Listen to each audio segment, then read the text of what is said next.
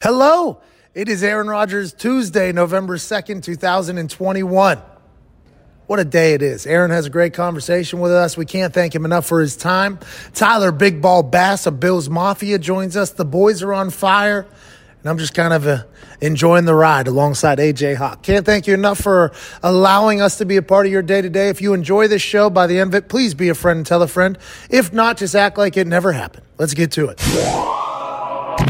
Last night's Monday Night Football game was an absolute barn burner, mm. a thriller, an edge of your seat ride for four quarters as the Kansas City Chiefs beat the New York Giants by three at home in a game that left us with more questions about what the Chiefs are than maybe we had going into the game. We thought maybe last night was the game that Patrick Mahomes, who said, I can't wait to play on Monday night after experiencing some of his worst football with his family, potentially bringing him down in a state of mind that we have never seen. The young gunner, the young kid, the young stud who has captivated and taken over the entire NFL by the age of 26, already signed a half a billion dollar deal, has played eh, not great football, done things that Andy Reid has even said, I've never seen this before. We thought Monday Night Football against a terrible Giants. Yep. Bad. Terrible. Bad. Michael Strahan and Eli look like they could potentially go out there and play better football than what Joe Judge has them doing. They're not disciplined at all. There's like three uh, personal fouls. There's a bunch of penalties all over the place. Danny Dimes threw a pick on his first play. I think that team almost gets a win over the Kansas City Chiefs, who we thought were going to potentially flip the switch and come back from the dead that they've been in. Now they get the win. They're four and four. The entire future is still in front of them. If they go 13 and four, that is still an absolutely incredible year. 11 and six, 12 and five. You get it. The Chiefs could potentially do that. But after watching that game, do any of us have faith in the Chiefs right now? Uh-uh. Uh-uh. Remember, this isn't Madden. You know, players aren't just going to step onto a field every Sunday, Monday, or Thursday. Shout out to Josh Allen last night being on a Manning cast. He is awesome. Yeah. He talked about coming out of the bye week and maybe as the season goes on, a little bit of weight gets added on. And he's telling a strength coach, like, hey, I'm going to get there. Don't you worry about me. That was the most relatable thing I had ever heard because no professional athletes ever talk like actual humans. And I found myself to be alienated amongst my teammates when I would come back from bye week and I said, did everybody else put on 17 pounds?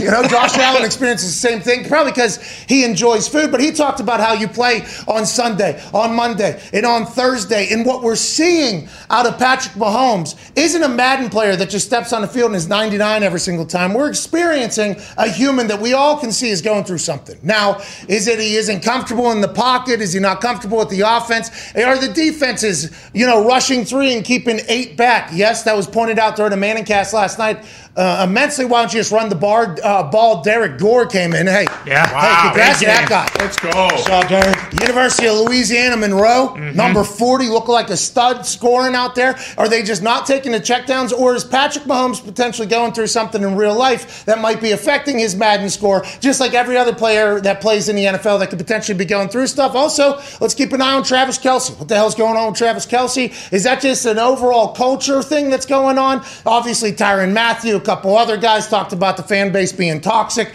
We know about X Factor. Chris Jones came back at a couple big time plays. He's a welcome sight. But what the fuck are the Kansas City Chiefs? I think we still don't know, even though they got the win last night in a game that everybody's calling snooze fest. To be honest, it did stink. It was not a great game, Yeah. but it was cool listening to John Stewart talk. Michael Irvin in the fourth quarter was beautiful. The Manning cast has definitely some technological glitches they need to figure out. Stat, I think, Mm-hmm. uh, but it was an enjoyable Monday night. Chiefs didn't cover, obviously, and I tried to tell everybody yesterday pretty loud.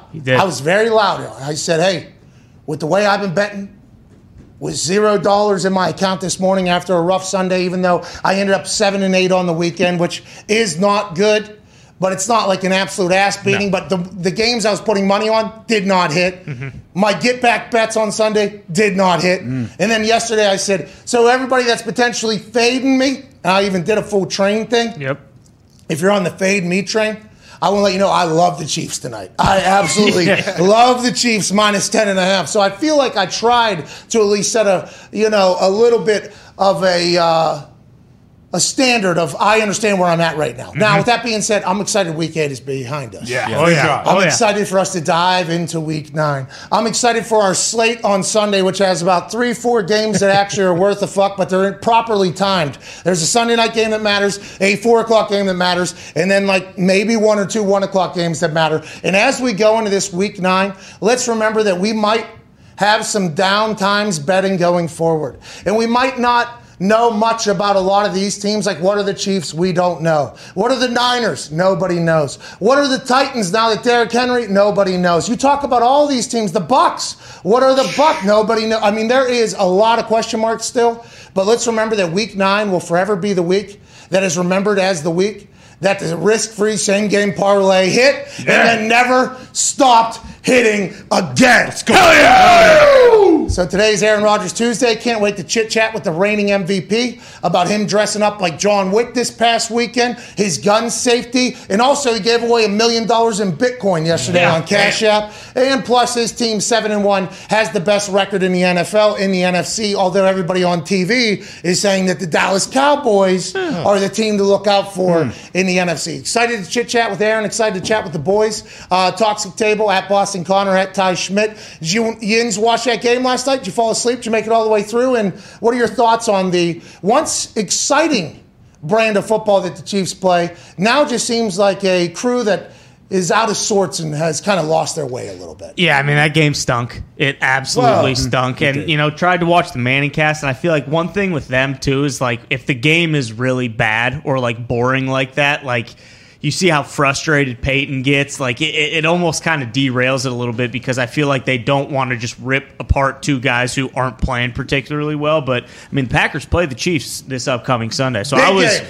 I was kind of you know I. was- I but it's weird. Like, at what point in the season is this just who the Chiefs are? Like, how? At, at what point? Like, you always say, So- like, hey, they could get right, but at what point is it like, hey, this is just who they are right now? Interesting question uh, because we are chit chatting a little bit about this uh, before we went on the air.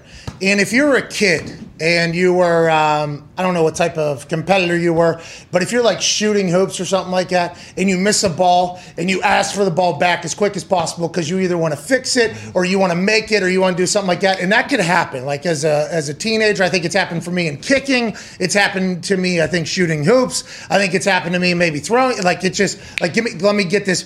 Patrick Mahomes, after every play, he almost threw two other picks that happened. He threw one mm-hmm. and whatever. yeah. He almost threw the the quick to Andy Reid to give me the next play. It's like I think he wants to get like I, he wants to get to the point where this is no longer a conversation. As soon as one bad play happens, he's quickly to Andy Reid about give. Let me let's I can get there, and then obviously the pressing starts, the forcing mm-hmm. starts, and it happens at the highest of level to people. So it happening to to a kid who is a guy, sorry, grown ass man, he has a family, who has been offered a half a billion dollars to play football and has some stuff potentially happening around him with his family, which he might love, by the way. I'm not sure. Jackson Mahomes gave him a little half ass dap while he was standing on a field that Patrick Mahomes got him onto, and obviously is. You know that guy, that kid stinks. Oh yeah, oh, big time. Yeah. I'm always like a hey, benefit of the doubt. You know what I mean? I'm always like, uh, there has to be something that's good. But that whole half-ass dap, I wonder if it's because he knows that there's potential, you know, beef happening between him and Patrick, or if he feels bad about the potential conversations that are surrounding Patrick Mahomes, or if he's just a self-entitled fucking prick that would do that to. it might be the latter. Yeah. So I mean, it, it could be. I mean, it could be all those things. Benefit of the doubt should be given to everybody, even if you hate their TikTok or they've made terrible decisions in the past. But all that nonsense and bullshit happening off the field, it has to be getting to Patrick as a human on the field. Plus the different defenses he's seeing, and like Pat, uh, Travis Kelce, like Travis Kelce is the big dog. That guy is the guy. Now he was throwing his body around last night, Big time. and uh, a couple like big time blocks Yeah. which Travis Kelce is not known for. Travis Kelce has actually talked on the show about how he didn't do that in the past, but he has now bought in as he's gotten older to the blocking and just put a body in front of somebody. And I think he did that. His drop fumble night he had is nothing like what we're used to seeing on Travis Kelce as well. So that one little shift in energy can really have a ripple effect. And they say a cancer to a locker room, hey, don't do this, don't do this. Because all it takes is one little thing to start kind of seeping into a locker room. And these things like the gossip, you know? Of so course. as soon as one thing, it, it potentially just spreads. And they need to put an end to it somehow, some way. And, uh, for the sake of Green Bay Packers fans and for Aaron Rodgers, let's hope it's not this weekend. You know, let's hope it is a much different weekend than this. But I don't know. I also feel like you asked the question, is this who they are or whatever? I also feel at any moment that switch is. Oh, gonna- yeah. Like whenever he's doing this, mm-hmm. I'm in my head. I'm like, okay, I feel like I've been in this position before. And then once one falls, it's like, all right, here we go. But Pat made some sick plays. Mm-hmm. And then uh, afterwards, you still saw him fall back into the potential slump of missing a uh, a pass, missing a check down, missing a read, or doing whatever the case is. Uh, it's crazy to watch. It's a, and I tweeted this last night. This is going to be a fascinating chapter in the Patrick, Patrick Mahomes story. There was people that had responses to this tweet uh, when I said I don't think any of us have a clue how this will play out. I mean, legitimately. We've seen people potentially change their lives completely to get out of a funk. We've seen people change who they associate themselves with. We've seen people not change anything and just completely go down and spiral completely out, you know? And obviously, I don't think that's going to happen with Patrick Mahomes, especially in the world that we're in. But the future, five, ten years from now, when we look back on what Patrick Mahomes is going through right now, I think is going to be a pretty pivotal moment in this entire thing. And what will he do? How will he do? How will it work out? And will he get back to just being a football player again and not worrying about a single fucking thing? Because he's got a half a billion dollars Yeah. going into mm-hmm. which that puts expectations at an even higher level. Oh, yeah. Not that Patrick Mahomes didn't have them, but now they've actually put a value on you. Are you worth this amount of money to the franchise? Is your play worth this amount of money to the franchise? That could all add into the conversation, I guess. But he just needs to say fuck everything and just play football again and enjoy it because it looks like he's not having fun mm-hmm. at all. And are you? Are you happy because you're winning, or are you winning because you're happy? Hmm. I say that a lot, but it's real. Normally, the people that have it all buttoned up in their life and are pretty comfortable and confident and have a good time, normally they're more free to perform in a much better fashion. It's normally the people that potentially have some shit lingering into their performances that can distract them. Now, everybody knows about Kobe when everything was going on, and Jordan whenever he's hungover or has the, the pizza thing, and there has been Brett Favre after his parents or his dad passed away. There's always games that have things potentially off the field affecting you on the field, and sometimes people can just lock it out. But if you have something that is really lingering and you bring that in, you can see a, a transformation in the person Yeah. almost. And I just hope we get to the point where he's back to being Patrick Mahomes again because that motherfucker is electric mm-hmm. when he's going. Saw glimpses of it, saw glimpses of mm-hmm. it. And it's like, let's get back to that, Pat. And by the way, let's not get scared to throw a little two yard ball to Tyreek Hill and let him just run mm-hmm. out of a phone book to, or a phone booth. booth. Yeah. Or book. I don't know if he can run out of a phone book. He's Tight fast enough to quarters. run right off the pages. Uh-huh. Tyreek Hill is that type of sentence, isn't he? He just right. run right out of the phone book. But he is just. Do, they're going to have to do that. They're going to have to run the ball. If they continue to get eight people dropped into a zone, Yeah. that's going to be difficult to throw into. Now, granted, I guess Peyton broke down one play where he had Tyreek. If he's even, he's leaving. That's like a classic football quote. If a wide receiver is even with a corner. He is leaving that corner. Like that is he's he's got a much bigger head start. He's in a much better position. If he's even, he's leaving. I guess Tyreek Hill had that one. But aside from that, it feels like he's just going to have to check down all day, and he's going to have to get over the fact that it might be boring. There was a stat they put up last night that he's the sixth most pressured quarterback in the NFL and the least amount blitz. So every single team is getting pressure with not bringing in extra guys. Hey, is Kyle Long still on that team over there? I think he's There hurt. he is. He's not playing Still. though. No, he is hurt. Yeah, Still no, yeah, I understand he's still hurt, but is he? What's the recovery on that? Maybe you get the big dog Kyle Long out there. That changes the entire energy of everything. I have no idea. Pastor Connor, you're going to say something there? Well, I was just going to say, like what you were talking about with dropping A into coverage. Like, is there any thought that maybe teams have sort of figured out the right way to attack the Chiefs, you know, offense? Like, especially in the red zone, they were just rushing three, and then they had one guy basically ready to go get Mahomes when he rolled out either way, and then they just double team Hill and Kelce. So I don't know because I've never put together a game plan, but I think you're always like people are always figuring you out. Right? And then Yeah. you're just trying to. That's why it's uh, monkey see, monkey do, copycat league. Yeah. Because if you find a play that works, you're going to add that into your arsenal. So I think to your point, maybe there is a blueprint, but I'm assuming there's a blueprint to beat every single Yeah, play. every- Uh, you know, so you kind of have to evolve and you continue to have to get better. That's why whenever you see Tom Brady being great for 20 plus years or Aaron for 17 years being good, it's like the amount of offenses that they've had to adjust and adapt and rule changes and everything like that. You just have to continue to evolve and maybe Andy Reid and Patrick Mahomes haven't done it a quick enough. They still won. Mhm. Yeah, Yeah, they- for They sure. still won. Like that is they still got a win, which at the end of the day is all that matters. I'd assume Travis Kelce bummed about the performance, but also we got to win. We're back in good. Let's at least build off of this.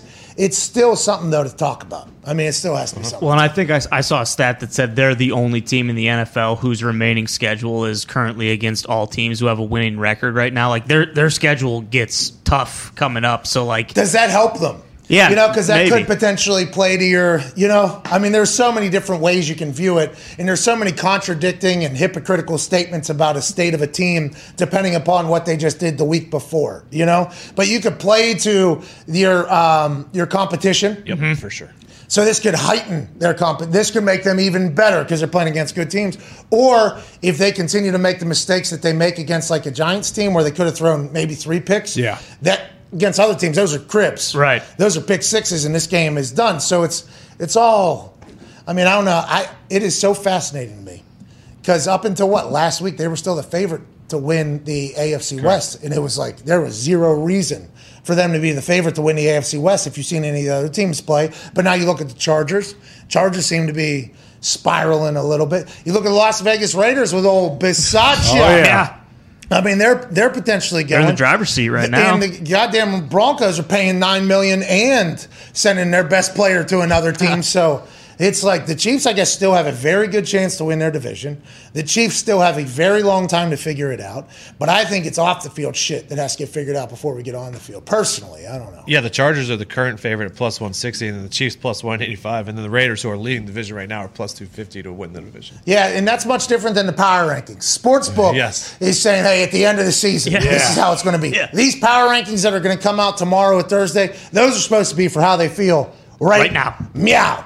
And if those power rankings are anything like we've seen on TV, the Cowboys are about to be mm-hmm. Yeah. super boosted. Yeah. Number one. I mean, they're about to be way up there. Now, that conversation about the guy that will be joining us in a couple hours versus Dak Prescott this morning, where Jeff Saturday and um, Foxworth, mm-hmm. Dominique, mm-hmm. yeah, Dominique, Hey, it got a little heated in there. it Very. did.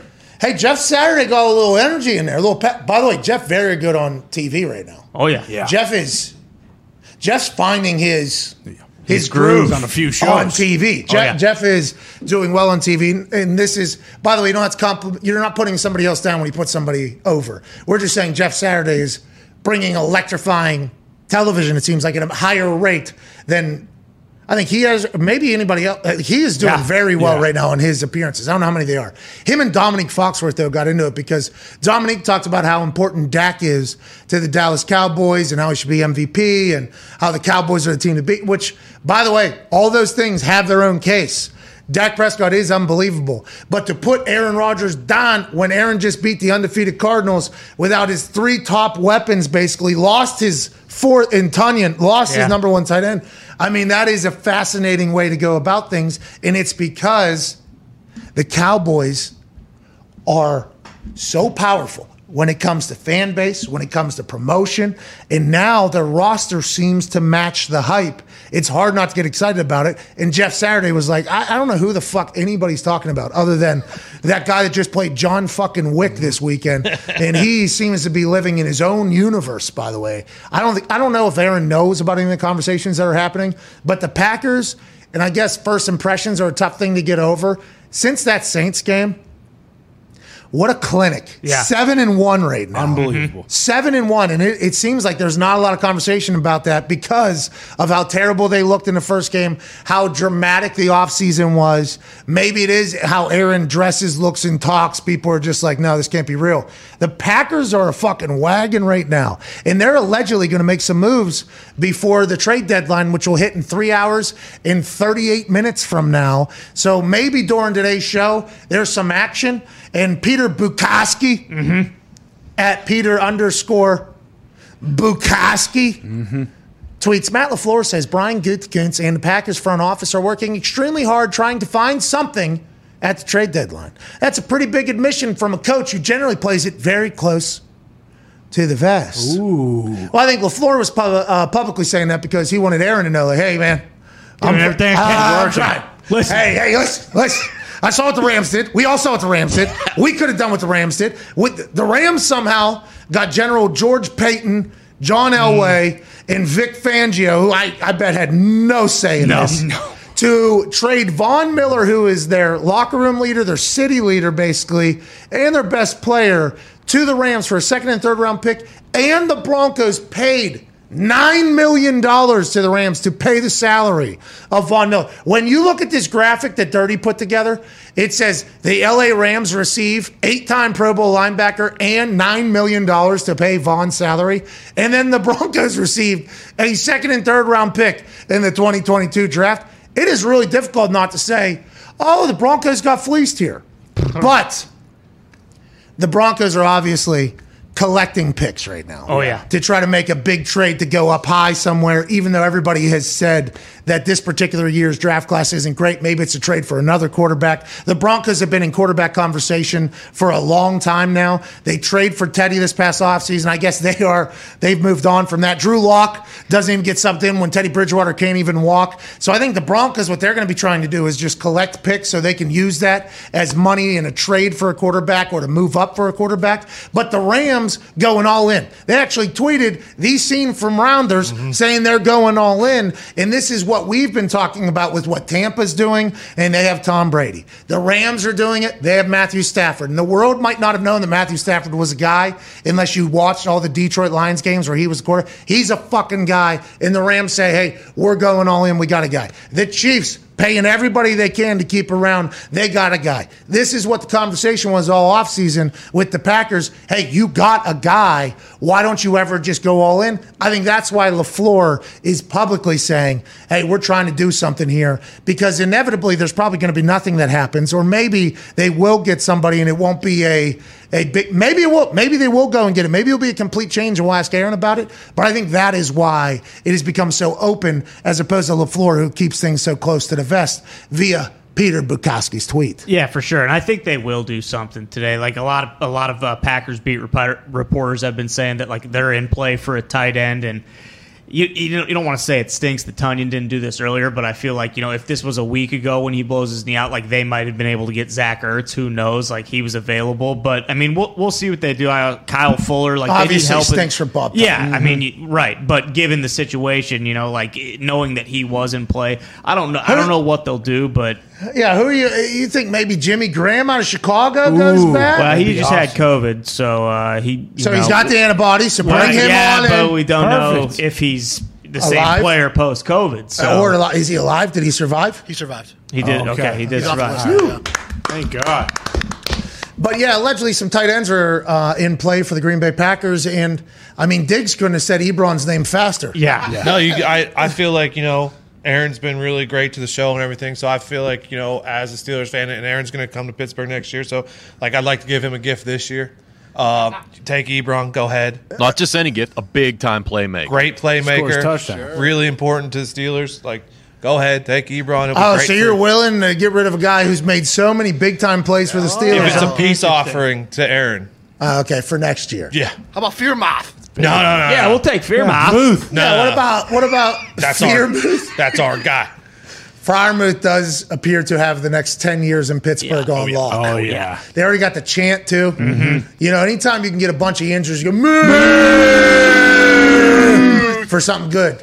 I mean, Tom is going to have to keep him around. Yeah, he's Heath Miller reincarnated. Yeah, I mean, the Heath chants were loud. Yeah. The Muth chants are louder, I think. I, I mean, are going to be louder by the end of this whole thing.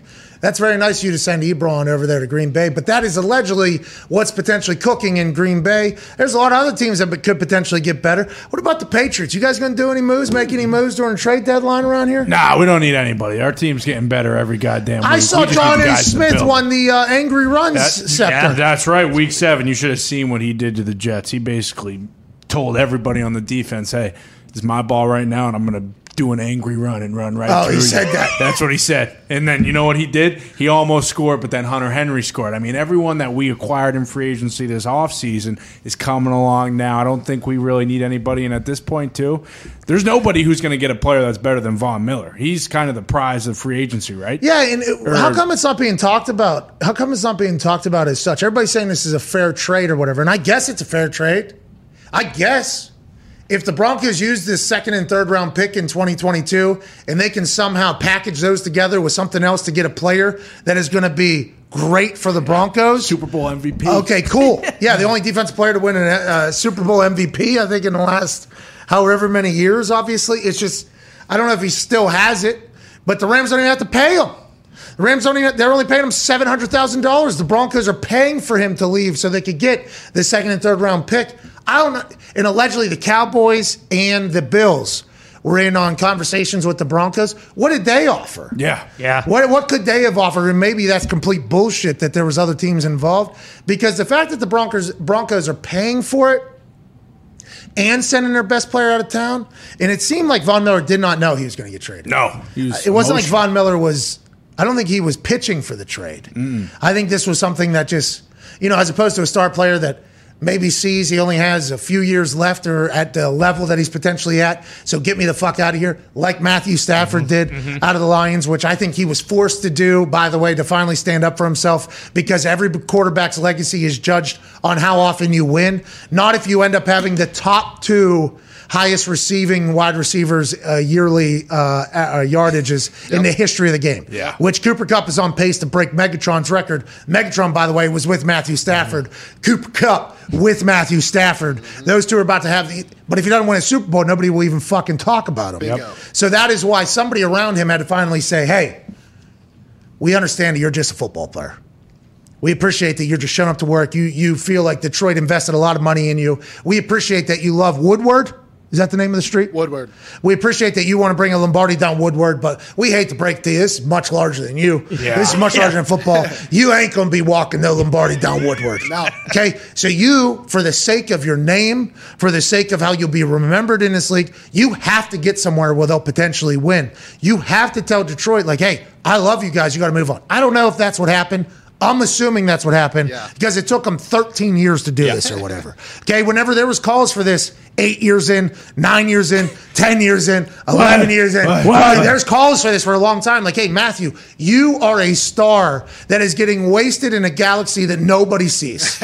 you are literally just burning out and nobody even knows that you existed in, except for the people who have to watch Lions games because they're either Lions fans or they have a good friend that is a Lions fan and you have to watch so you can talk shit to your friend that is a Lions fan. Of course. Like we. Mm-hmm. Like I did. Yeah. Watching him as a Lion ah. for a few years there before he left, I have never been more incredibly impressed with somebody's patience. Mm-hmm. Yeah. Which is what Matthew Stafford had to show throughout his entire career in Detroit, saying, Yeah, we'll win next year. And showing up with broken necks and Yep. ribs and everything, playing, We'll win next year, we'll win next year. And not once being like, I should get the fuck out of here. I am being wasted. Didn't do that at all. So I think watching him, knowing that what he was when he got traded, we were very loud that, hey, Matthew Stafford on a national light he's about to go. I have him at MVP odds at like plus 17 or 1800 or something like that, maybe 20 something hundred. That hopefully those will maybe hit. There's other people out there as well.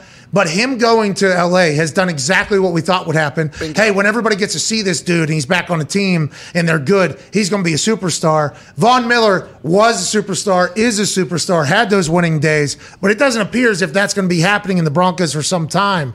And it didn't feel like he or his people were like, get me out of here. I need to go somewhere else. It's almost like the Broncos did it. It's fascinating, fascinating situation. So what I was seeing is Von's in his last year of his deal. There was no chance that they were going to re-sign him probably for the money that he wants this year. So that they and they're not going to make a Super Bowl or playoff run this year. So might as well get draft picks for a guy that's not going to be around next year. Is what I was seeing. Yeah, I guess. I mean, a second and third round pick that might be fucking Stooge and McGee. Dude. Yeah, that's right. You have no idea who that's going to be. Like, but they're using it to bundle. I think it is 100% a bundle. Yeah, they need to get a quarterback. Yeah, they're trying to bundle picks as much as possible. But if the Rams are able to work that deal, oh yeah, we'll give you a second and third, and you guys pay for it. We can't pay for salary. You saw Sorry. we we can't. We have so many good players. We're trying to win a Super Bowl. You know, you guys could do this, by the way. Denver's a city I think people would go to. Denver's a city I think a lot of people love, but Yeah. you guys aren't. Do- we are doing it though. So because of the situation we're in and the situation in the bed that you guys have made for yourself, we think you should just go ahead and take the lion's share of the shit in this deal and mm-hmm. just pay the nine million as well. Oh, deal. Elway All right, all right, fuck "Fuck it." Fuck it. What's that? Two car dealerships I got. That's it. One month worth of sales in those two car dealerships I got. Allegedly, too, there's a lot of talk about what General George Paton does and what John Elway still does. Is John Elway still doing things? Is he out on that? What does the future look like for Denver? There's no way Aaron goes there now. No. Not that Aaron's going anywhere, by the way. Last week he said he loves being in Green Bay, but if he was to go somewhere, Denver was allegedly a place he was going to go to. Now is it still that, or are they completely out on that? What does the next couple of years look like for Denver? Fangio's got to be gone then, Yeah, right? it has Oh, yeah. to be. Got him out of time. So he's got to be gone. Mm-hmm. Is General George Paton going to be there then? First year. It wasn't his whole thing like, hey, I can't draft a quarterback just because. Oh, yeah, it's John Elway Elway's drafted guy. this. Yeah, this wouldn't be on him.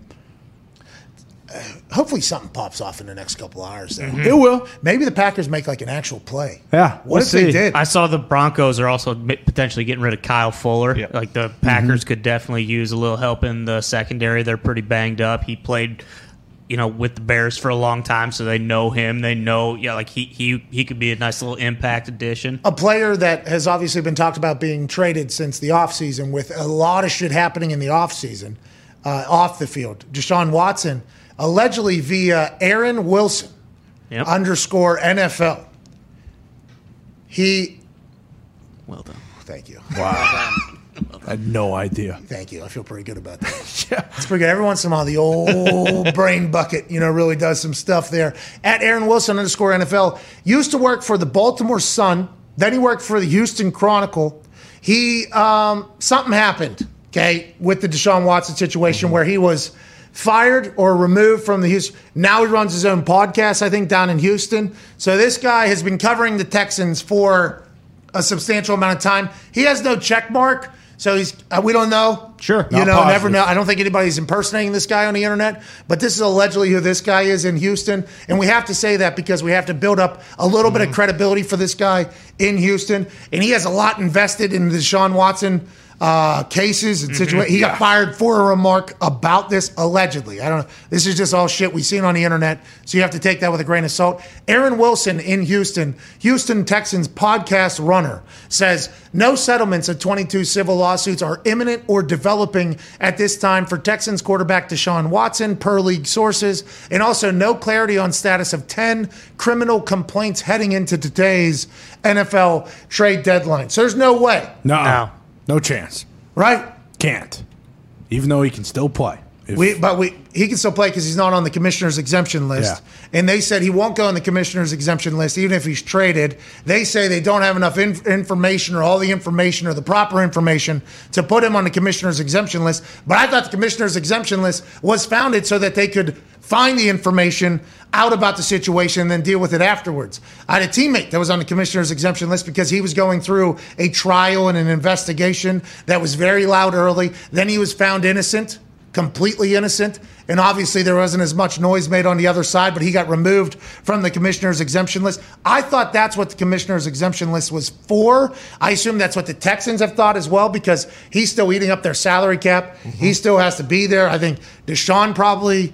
At this point, wishes he was almost on the exemption list so he didn't have to fake show up at the Houston Texans stuff. But there's no way any team trades for him with every all the question marks off the field, right? There's no Can't- Can't do Not, it. yeah, Way. chance. Especially if there are multiple first round picks, like you're selling your future on the assumption that he will be able to play next year. Because they were even talking about him at the beginning of next season still not being able to play. Man, you got to think back to some of the investigations the NFL has, has done, Yeah. right, and gathering the intel. Tom Brady got suspended four games what two years after, mm-hmm. After Deflategate, Deflategate, and yeah. with 22 cases, 10 criminal complaints. That I don't know the leg, legal world that well, but that seems like that's what 25 years to settle. I, I mean, I, th- Yeah, th- these legit. like, that takes a long time to Yeah. handle in the legality world. When think. I was reading, I, I saw some reports that said that there's a lot of like a good chance that they're just going to wait until the offseason and reopen trade negotiations. But if they're then if you're doing that, you're operating under the assumption that he's not guilty, right? Because if I mean, Yeah, you if have, it's- or if that he's in- settling, right? And if right. he's settling, then you uh, the assumption is that he's automatically guilty, which is allegedly why Deshaun doesn't want to settle, is because he doesn't want anybody to think that he was guilty at all. It's a wild fucking scene. And a lot of the teams too, uh, their first round picks that they were gonna move are this upcoming draft, right? Like the Fins have two for, and the Fins were one of the main teams. If after this draft they don't have as much draft capital to move for, I would just like to say that I do not care about picks. If I'm running a team, if you're No. going to get a guy, get a guy. If you need a guy, go get a guy. Don't bank on your scouting department or general manager creating a guy or finding a guy or drafting a guy because if you're in your window, it's going to take a long time potentially for that person to develop, or you might strike gold. I'm not 100% sure. It's like a scratch off, though, if everything that we have seen is accurate, which is basically the stats of who makes it, who doesn't, when they're drafted, how they're drafted, which which round produces the most Hall of Famers and all. You look into all that shit. If you can get a guy, get a guy. But if you Deshaun Watson on a football field, a guy. very good. But you have no idea if he's ever going to make it onto the field. How could you give up three first rounders in the future? Not because of who you could potentially draft, but if you're going to give up three ones for somebody, wouldn't you want that to be for somebody that is going to potentially be the face of your franchise? Mm-hmm. Somebody that's maybe going to play and build around? Like, not that you need to wait to draft somebody, like, that's more important. That is not how I view. But if you're going to bundle three ones, three twos to go get somebody, you'd want to go get somebody that is potentially readily available and not a big massive question mark. I don't understand some shit that happens in the NFL. If Deshaun Watson gets traded today, I will be so confused. Yeah. I- Yes. I will have no idea how any of it works. What's that? The Nick? other domino in that is I think the Dolphins would need to clear something like 16 mil in cap space to be able to add him in because that's what he's at for this year. is So that why they cut Kyle Van Noy? Must have Uh, been. I don't Yep. know. I don't All think that. so. Oh no, because they're paying for Kyle to play for the Patriots. exactly. Yeah. So the Dolphins Yep, are no, actually you're right. still paying for Kyle Van, aren't you guys? Yeah, that asshole Oh, yeah. Chris Grier will figure it out. I wouldn't worry about it. You guys are paying Kyle Van Noy this year, right? we're paying a lot of people not to play for us, and we're paying Van Ginkel who can't tackle a cardboard box. no, Van Ginkel is an upgrade over Yeah. Kyle Van He's Noy. got speed. Yeah. Remember, Kyle Van Noy got run over by Josh Allen. What a punk! Yeah, that Van was Ginkel crazy. would never. Yeah, that guy can't play football. I remember that. Yeah, interesting. Van Noy's been very good for New England. so Yeah, I- I of course it. he has. Yeah. yeah, of course he has. He got paid thirty million dollars to go play somewhere else. that team immediately got better, Mm-hmm. and then he was cut. That team's still paying him to go back somewhere else, and those fans tried to act as if cutting him was not like that was a, a good decision. Uh, it was unbelievable. Now that I look back on that entire Yeah. incident with Dolphins fans, and I did appreciate the passion, still do. Of course. Anytime anybody's that passionate about something, I love it. Both for that something, because you've built up a fan base that is very passionate. You should be very proud of yourself. And also for the people that are that passionate about a thing that has notoriously stunk. Being great, I love it. Like I enjoy that type of delusion. I mean, Foxy every single year. That's right. Hey, gonna go 10-6 in playoff win. Bingo, this is the year. Yeah, you're going to go 11 and 6 in a playoff win. Now, he's not sawing down people that are questioning where the sports books are having the odds on who places where in an entire division. But those Dolphins fans coming after me with what we're seeing now, what a bunch of fucking idiots. Yeah, Stooges. Absolute idiots. You guys just have to fall back into it. It's not your fault, I guess, Gumpy. Uh, I don't think I should be lumped in with them. I mean, I was I Oh. was far against the Van Noy thing. We can go back and watch the clip. I damn yeah, near but, cried. but that's because. Van Noy has talked to you and you're friends with Van Noy. You Hell don't yeah. understand football. That's Yeah. what people are talking. I was, wa- I was watching people say that to him and to me. I was getting a lot of, oh, your friend Kyle Van Noy, he doesn't mean shit. And then it was the the gif of him getting run over by Josh Allen. I'm like, hey, you're going to get got when you're on a field. Like that is something that's, hey, you're going to get run over. football. Mm-hmm. If you live in the paint, you're going to get dunked on at That's some right. point. Get ready. It's going to. But what about like everything potentially happening in the locker room, the culture, the leadership? The, hey, this needs to happen on this play, even though this is called. Hey, we need to do this. He's been in that system for so long, and then the Dolphins fans are telling me I was an idiot for even mentioning that being something that could potentially happen. That's absurd. Yeah, me. and here we are, week eight. Magic Mike White Lightning is playing for the Jets, and there's no chance he's going to finish last in the division. No way. Uh-uh. Guy's a magician. What happens? Allegedly, Zach Wilson was more pumped up than uh, Magic Mike fucking White Lightning was. Yeah. That's not good. No. Yeah, what's Zach Wilson all about? Well, you can take this two different ways. Great teammate, Zach Wilson. There it Yeah. is. Okay. Or, Or this guy isn't a competitor. he wants to be a backup. This guy's happy with just getting paid off being a first, or number two overall pick. Uh, you can laugh and play games now. Uh, Mike White is trying to win that fucking job. He doesn't give a shit about Zach Wilson. Yeah, Mike White said this is a week seven win. Yeah. Okay, we got week eight next week. Let's let's fucking hit the books. All right, I don't know Yeah. what we're celebrating. Zach, come on. St. Coast Carolina, BYU, pal. Calm down. Let's fucking move on, dude. Colts, we got too. another game next week. All right, let's get to But it. we were we were talking about that yesterday. Like he- he hasn't been in the league for a long time, so it's not like he is like a backup. Like he is a thousand percent trying to win that job, right? I mean, Yes. and- Did you see those tweets? Yeah. What was it? What, Yeah, yeah. He was actually talking Hey, about Peyton. Zach Wilson. Yeah. Yeah. He was actually Mike, Magic Mike White Lightning in 2013 put a tweet out about Zach Wilson without even knowing Zach Wilson existed. I hate losing to rich, white, arrogant kids. I'm not saying Zach Wilson's arrogant. It seems like he's very humble, but I think his I think Oh, his yeah. family owns an airline. Mm-hmm. Yeah. I believe so. There's probably a lot of a lot of cash in. You think he's arrogant? I, I just got a couple looks. You think? Oh, no. I, I'm. We're on the same page here. I didn't know they owned an airline. JetBlue. Yeah, a lot of money. Lot, hey, They own jet. rolling in it. Mm-hmm. Like, hey, swimming. Yeah. How you doing? Keep I know his mom's not too fond of a couple things, so I mean, she seems Who worse? pretty arrogant. She hates Hooters. She hates TikTok, Disney. Disney. Disney. Disney, really? Yeah, she was not happy. About Mickey that. Uh, Mouse. uh, Disney wouldn't run in JetBlue planes. they wouldn't right. give them the Disney That's Plus right, yeah. bundle in the JetBlue planes. Okay. But yeah, that's where Zach's, Zach's from that. So I'm not saying Magic Mike White Lightning was tweeting that directly about Zach Wilson in 2013, but it could be the case. That guy's from South Florida too, Magic Mike White. Yeah. He is a hunt. He's from Lottie Dottie. I think he's from Lottie Dottie. He is 1,000% trying to become the starter for the New York Jets. And I think the Jets fans are all like, yeah, We we're want- trying, oh, we're yeah. trying We for want you it. too. Uh-huh. Let's get to a break. Calling That- out Peyton Manning, I mean, he might have been 12 when all these things happened. which is even better. Man, we're not 100% sure. I don't know how people wear hats every day. My head is so itchy right now. Yeah, can't do it anymore. Huh? Can't do it anymore. Well, we're starting to get into dry skin season too. And Yeah. Oh, that's certainly you know? happening to me. Yep. Get your fill your humidifiers. Listen, this For the Brand hat is awesome. Okay? Amazing. Raising money to help families battle against canine cancer. Valerie, my daughter, is going in surgery tomorrow morning oh, geez, peace. to get a lump out. Good on luck, leg. Hal. This will be her fourth surgery to remove a cancer lump or whatever. Damn. She's badass. Soldier. Yeah. She is.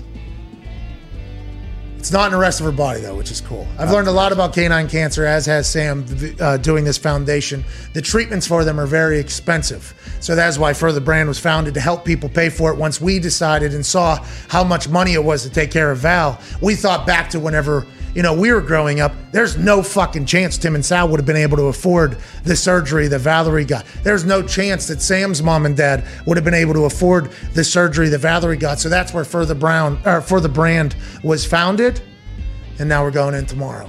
With that being said, I think this is the last day I'll wear this hat because it is. Very itchy head. I just don't wear hat. I'm not a big hat. I used to be a big hat guy. I'm not a big hat guy now. My head's too soft for the hat, I believe. Well, hair's flowing too. Well, the hair, the issue with the hair is, you know, I used to be able to get cuts on Fridays. I can't get cuts anymore. Barber What? shortage. I don't know if there's a barber shortage, but I do know there is an, an overwhelming amount of customers. Oh, no. yeah, with the way the whole thing's set up, I don't know if it's going to be able to happen. Supply and demand. You need a pen? I got a pen. Write your name down. Supply and demand.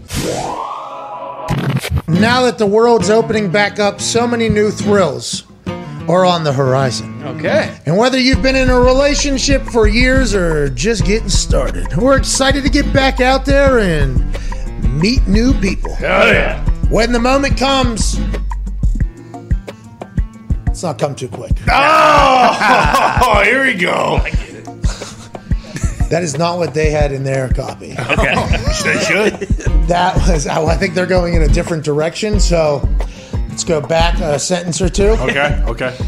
When you when the moment comes, you want to be ready. That's true. Yeah. With Roman, you can get a free online evaluation and ongoing care for erectile dysfunction, all from the comfort and privacy of your home. Once you take care of that, though, you get the Roman swipes. And guess what? Ha! Lasts a long time. Banging it, banging it, banging it. Yeah, it's Pete Alonso at the all at the home run derby. That's right. Dingers. Downtown. Bingo. David Ruoff. Occup- population, you dude. Hell yeah. Roman ready equals confidence. The confidence that you know you can rise to the occasion in the moment. We're looking at the Summer of Love 2021 version, and Roman wants to make sure you can participate in your way, whether that be as a single person or a couple who would still rather stay in with each other. A U.S. licensed healthcare professional will work with you to find the best treatment plan. If medication is appropriate, it ships to you for free with two day shipping. Okay. That's huge. Free? The shipping's free. Wow. I believe, not the Not the yeah, medication. Free No. two day shipping. Yeah, yeah, yeah. Uh, go to getroman.com slash McAfee today, and if you're prescribed, you can get 50% off your first month of ED treatment. Okay. That's G-E-T-R-O-M-A-N dot com slash M-C-A-F-E-E. And if you're prescribed, you can get 50% off your first month of erectile dysfunction treatment. Make sure you're ready to have confidence and control this summer. Roman ready. Have to talk about the breaking news. Joining us at AJ at official AJ Hawk, who is obviously a college football national champion, a Super Bowl champion, all-time leading tackler for the Green Bay Packers. All the boys and Aaron will join us here momentarily. There is some really sad news developing out of Las Vegas right now. Henry Ruggs, first round draft pick for the Oakland Raiders, now a member of the Las Vegas Raiders, has been officially charged with DUI resulting in death for his role in a car crash that happened this morning around 3:39 a.m. in Las Vegas at the intersection of South Rainbow Boulevard and South Spring Valley Parkway involving a Chevrolet Corvette which is reported to be his and a Toyota RAV4 RAV4 responding officers located the Toyota on fire fire department personnel responded and located a deceased victim inside the Toyota golly the preliminary investigation indicates the front of the Chevrolet collided with the rear of the Toyota. The driver of the Chevrolet, identified as 22 year old Henry Ruggs III, remained on scene and showed signs of impairment. He was transported to UMC Hospital to be treated for non life threatening injuries. Ruggs will be charged with DUI resulting in death. This is an ongoing investigation. Ian Rapoport tweeted that out. TMZ reported this a little bit ago. We weren't 100% sure if it was true. I guess it is a Class B felony in Las Vegas and would um, require imprisonment of at least two to 20 years if found guilty in this. Rest in peace. Obviously, incredibly sad. Henry Ruggs now is staring down a much different life for making a poor decision of driving while impaired. Incredibly sad. Hate to see this, AJ.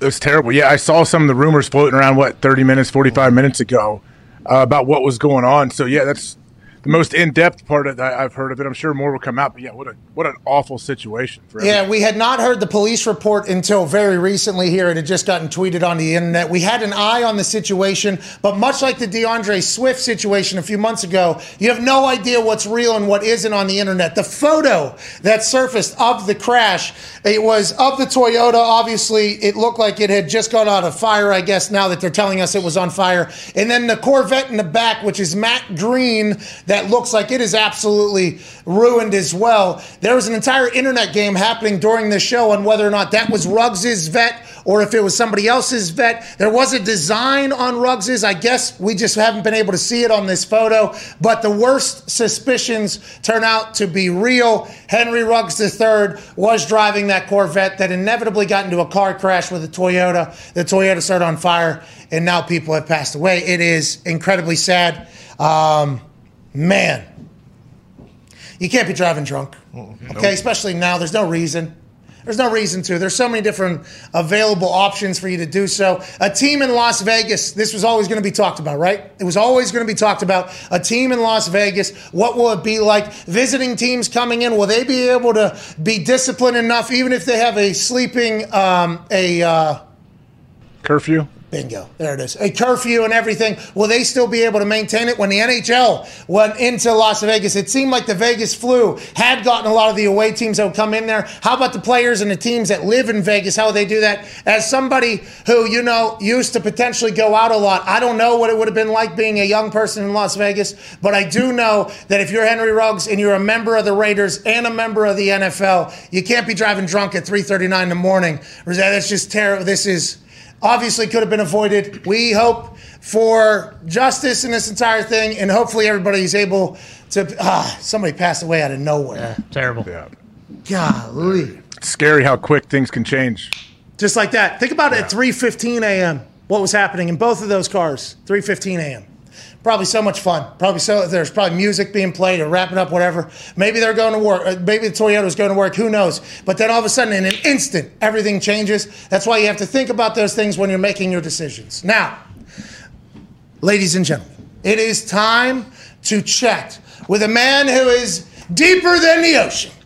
Guy who's more talented than any human that has ever thrown a football in the history of throwing footballs. He's the reigning, defending, undisputed MVP of the NFL. Currently sitting at seven and one.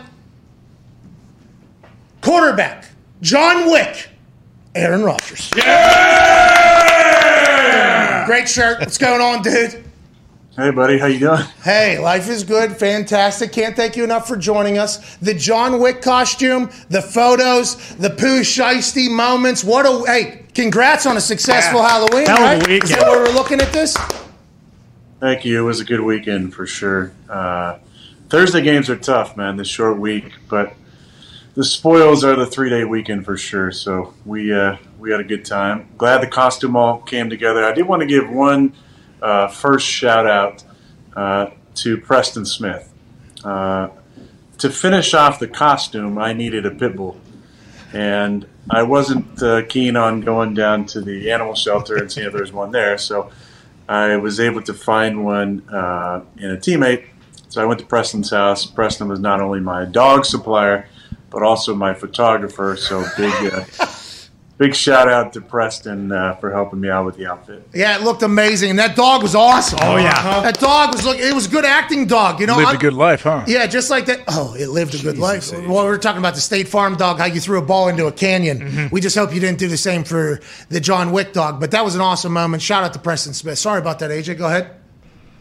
Oh no, I'm good. I was I was wondering uh, this weekend. Nick, you have Thursday. You have short week, so it's tough to prepare. But then you have these. It's almost like a mini bye week. Other than practicing poor muzzle discipline at the Halloween party, what else were you able to do this weekend? Well, it was a late morning. We got on the flight in uh, Arizona, and there were some mechanical issues. So we got off the flight. This is one of the first times, maybe the first time in 17 years, we got off the plane, back on the bus, and sat on the bus for another hour plus ish. So by the time we got back on the plane, got back to Green Bay, uh, you know, there was a lot of uh, passengers for the early flights. I think I got in my bed about 6:30 on Friday morning. So it was. Uh, Friday's kind of a wash at that point. Um, but you know, we uh, had some fun Saturday, Sunday. I just I did nothing, just relaxed and uh, cleaned the house a little bit, uh, just some couple things, and watched a little football and, and spent time napping on the couch. It was great. Well, it sounds like a very similar Sunday to me, although I was not John Wick the night before. You guys, you guys got obliterated on that bus, huh? After Arizona, when you guys asked to get off the plane onto the bus, then back on the plane. I would assume there, not everybody, but I would assume there was some people taking some liberties on what they could potentially drink or have at that time, or you're not allowed. Look, I mean, as far as I know, there's no alcohol. Um, you know, there was a couple uh, couple issues in some other sports, uh, and in the past, I would say way, way, way, way, long time ago, um, there there occasionally was some alcohol on the plane, but uh, there wasn't any on that bus. Could have used some, but uh, we had a little bit of had a little bit of food and and a lot of laughs. I mean, that's when the memes were going crazy. So I was sitting, you know, I was sitting, you know, like I usually do, and just all around me. Hey, look at this one. Hey, look at this one. And and then Dave was, you know, carefully crafting his, uh, you know, his meme uh, to put out there, and uh, that's basically what took up the uh, hour and fifteen minutes on the bus was laughing at these memes. Okay, so let's talk about the meme play in itself, and we can talk about that entire game. You guys beat the undefeated Arizona Cardinals without without Davante, without Lazard, without MVS, absolutely unbelievable. I mean, incredible discipline for you guys not getting bored. It seemed like you had to play a different style. You had new guys you were throwing to, had to earn trust. I mean, it was magnificent to watch. But something happened in that game where the meme was created. And obviously, you with your helmet over your face and eyes wide open after throwing a touchdown is going to steal the story. But how we got to that point, you never it does it feels like now i might be wrong here you might tell me something different but watching you play you're the og everybody loves playing. It's a lot of laughing a lot of chat like hey this is how we do it it's cool good to see you aaron big fan of yours. That was a blatant cheap shot late hit then he even earl grayed you a little bit. I mean you there was even a little bit of that. What's that all about? Does that guy hate you? Did you talk to him afterwards? How did we get to the meme you think? Uh well it was uh, one of those RPOs. So we had a run pass option, and uh, I decided to take the pass option to Cobby on the on the corner route. I never saw the guy. I mean, I was kind of staring down my throw uh, as it was in the air, and even as you're getting rocked, sometimes you're still trying to see what happened. Um, I don't wear the tightest helmet, and I wear that you know real old school chin strap that uh, I saw Farby wearing when I was a young player. Thought it was awesome, and I've been wearing it. I get a lot of crap for it from not just my teammates, from AJ over the years, uh, from some of the training staff. Um, but I still hold on to it. Every now and then, that thing slides up, or I've had plays where I don't even button it, just I forget about it, and still kind of attached to the side of my helmet there. But yeah, you know, next thing you know, I mean, right when I got in the locker room, it was like Davante on FaceTime, Allen was on FaceTime, and the memes are out. I mean, that was kind of the three things that just were going nuts right away. So it was, it was, uh, it was so funny. And I said it in my press conference. The internet is undefeated. Yeah. It really is. And uh, you know, there's it's not the crying Jordan meme, thankfully, I guess. But uh, we don't know. Hey, we'll see. hey, we don't know what this have, thing's going to grow into, Aaron. We we have no idea. You know. I have seen some of the funny ones, funniest ones ever, and some of the ones I posted might be considered a little bit on the you know uh, appropriate scale, maybe to the far end. But I saw some even less appropriate ones that were hilarious. So kudos to the people out there with the time to make those memes because it gave uh, myself and my teammates a lot of laughs. It's real talent. I think I think this one has legs. I think this may carry on years down the road. I think so will, this will pop up in situation, but it's a good one. I think it's it's all positive for you. But going back to the game, heading into this game, I think we even mentioned like, oh, you guys, you know, you there's not a whole lot of expectation for you guys to win. I'm sure you guys expected to win still. Like, were you able to go in and execute the game plan that you guys had going in? I think sometimes in the situation you use it kind of uh, to your advantage and and tell the guys, hey, look, nobody expects us to win this thing. Let's just free roll it. You know, let's just play as loose as possible and and not have any of the pressures of you know playing against a, seven and zero oh team. I think that's what we did. I mean, that was kind of my message throughout the week was, look, we don't have uh, three stud receivers. Bakhtiari's not back yet. Nobody thinks we got a chance. I like our odds, and I think we played pretty loose. Now we still made some mistakes for sure, and we obviously had a chance to put it away there in the you know inside the five twice. We had the ball inside the ten and didn't, and didn't come away with uh, more than a field goal. So. So we obviously some clean, things to clean up, but man, I'm proud of our guys, especially after that crazy, uh, you know, kickoff return. Both guys go down. We had the ball on the nine yard line, all the momentum, all the crowd back in the game at 17-14 to take it down that 91 yards and score to go back up 10 points was such a character drive. I'm really proud of the guys for the way they responded there. Yeah, obviously the adversity going into the game, but then during the game, not just that play, but Big Bob Tonyan. I mean, Great shirt, great shirt. We have to get to it. But Big Bob Tonyan, I mean, that is a massive blow to be dealt, not only just in the grand scheme of the game and the season because of how good the Sycamore Big Bob has become, but in that moment, you're out Davante, you're out MVS, you're out Lazard. Now Big Bob Tonyan's out of this whole thing. It just feel it felt like you guys never blinked. That's a foundation builder. You know, that, that feels like something you can rely on in the future. But no Big Bob has to be, I mean, that is heartbreaking for everybody. Yeah, it is. It, it's uh, first and foremost for him, just because you know how much he loves playing, what a great teammate he is. Um, the season he had last year, being in a contract year, there's you know there's the human element of that that's uh, that's disappointing for him. But just the physical presence of him on the field and the way he plays and the way he's become a every down player, and he can do it all tight end now. Uh, was definitely tough, and I had a perfect view of it. You know, I was, you know, I, I hit him on that uh, that crossing route, and I could watch them, and, and you just know it being around sports for so long.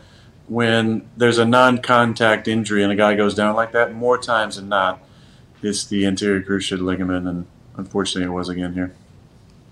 You sounded so smart there. There's a lot of people piecing together, uh, you know, the letters of the first words that you said there. ACL. Yeah, yeah. That, I believe that is that's what you just said. And uh, we love Bob. Hey, Bob, Godspeed on the recovery. Good luck, Bob. Good luck, Bob. Going to miss you out there watching. Can't wait to see what he goes. Let's look in. Uh, let's look into this weekend because obviously you have a relationship with Patrick Mahomes. You, Jake, Patty hang out all the time. You guys are shooting commercials mm-hmm. day after day, it seems like. You're golfing, you're cornholing, you're dancing, you're hosting game shows. He's working out, he's coaching, he's gymming, he's doing this stuff. I mean, do you guys have a great relationship? And also, how, whenever you see something like what he's going through right now, and I don't know if it's a confidence thing, I don't know if it's defenses are changing, if it's potentially something off the field carrying into the game. How do you continue to stay locked in whenever it seems like all hell is breaking loose around you? Whenever it seems like you're potentially not playing your best and people are asking questions. If you had to talk to Patrick, if you have a relationship with,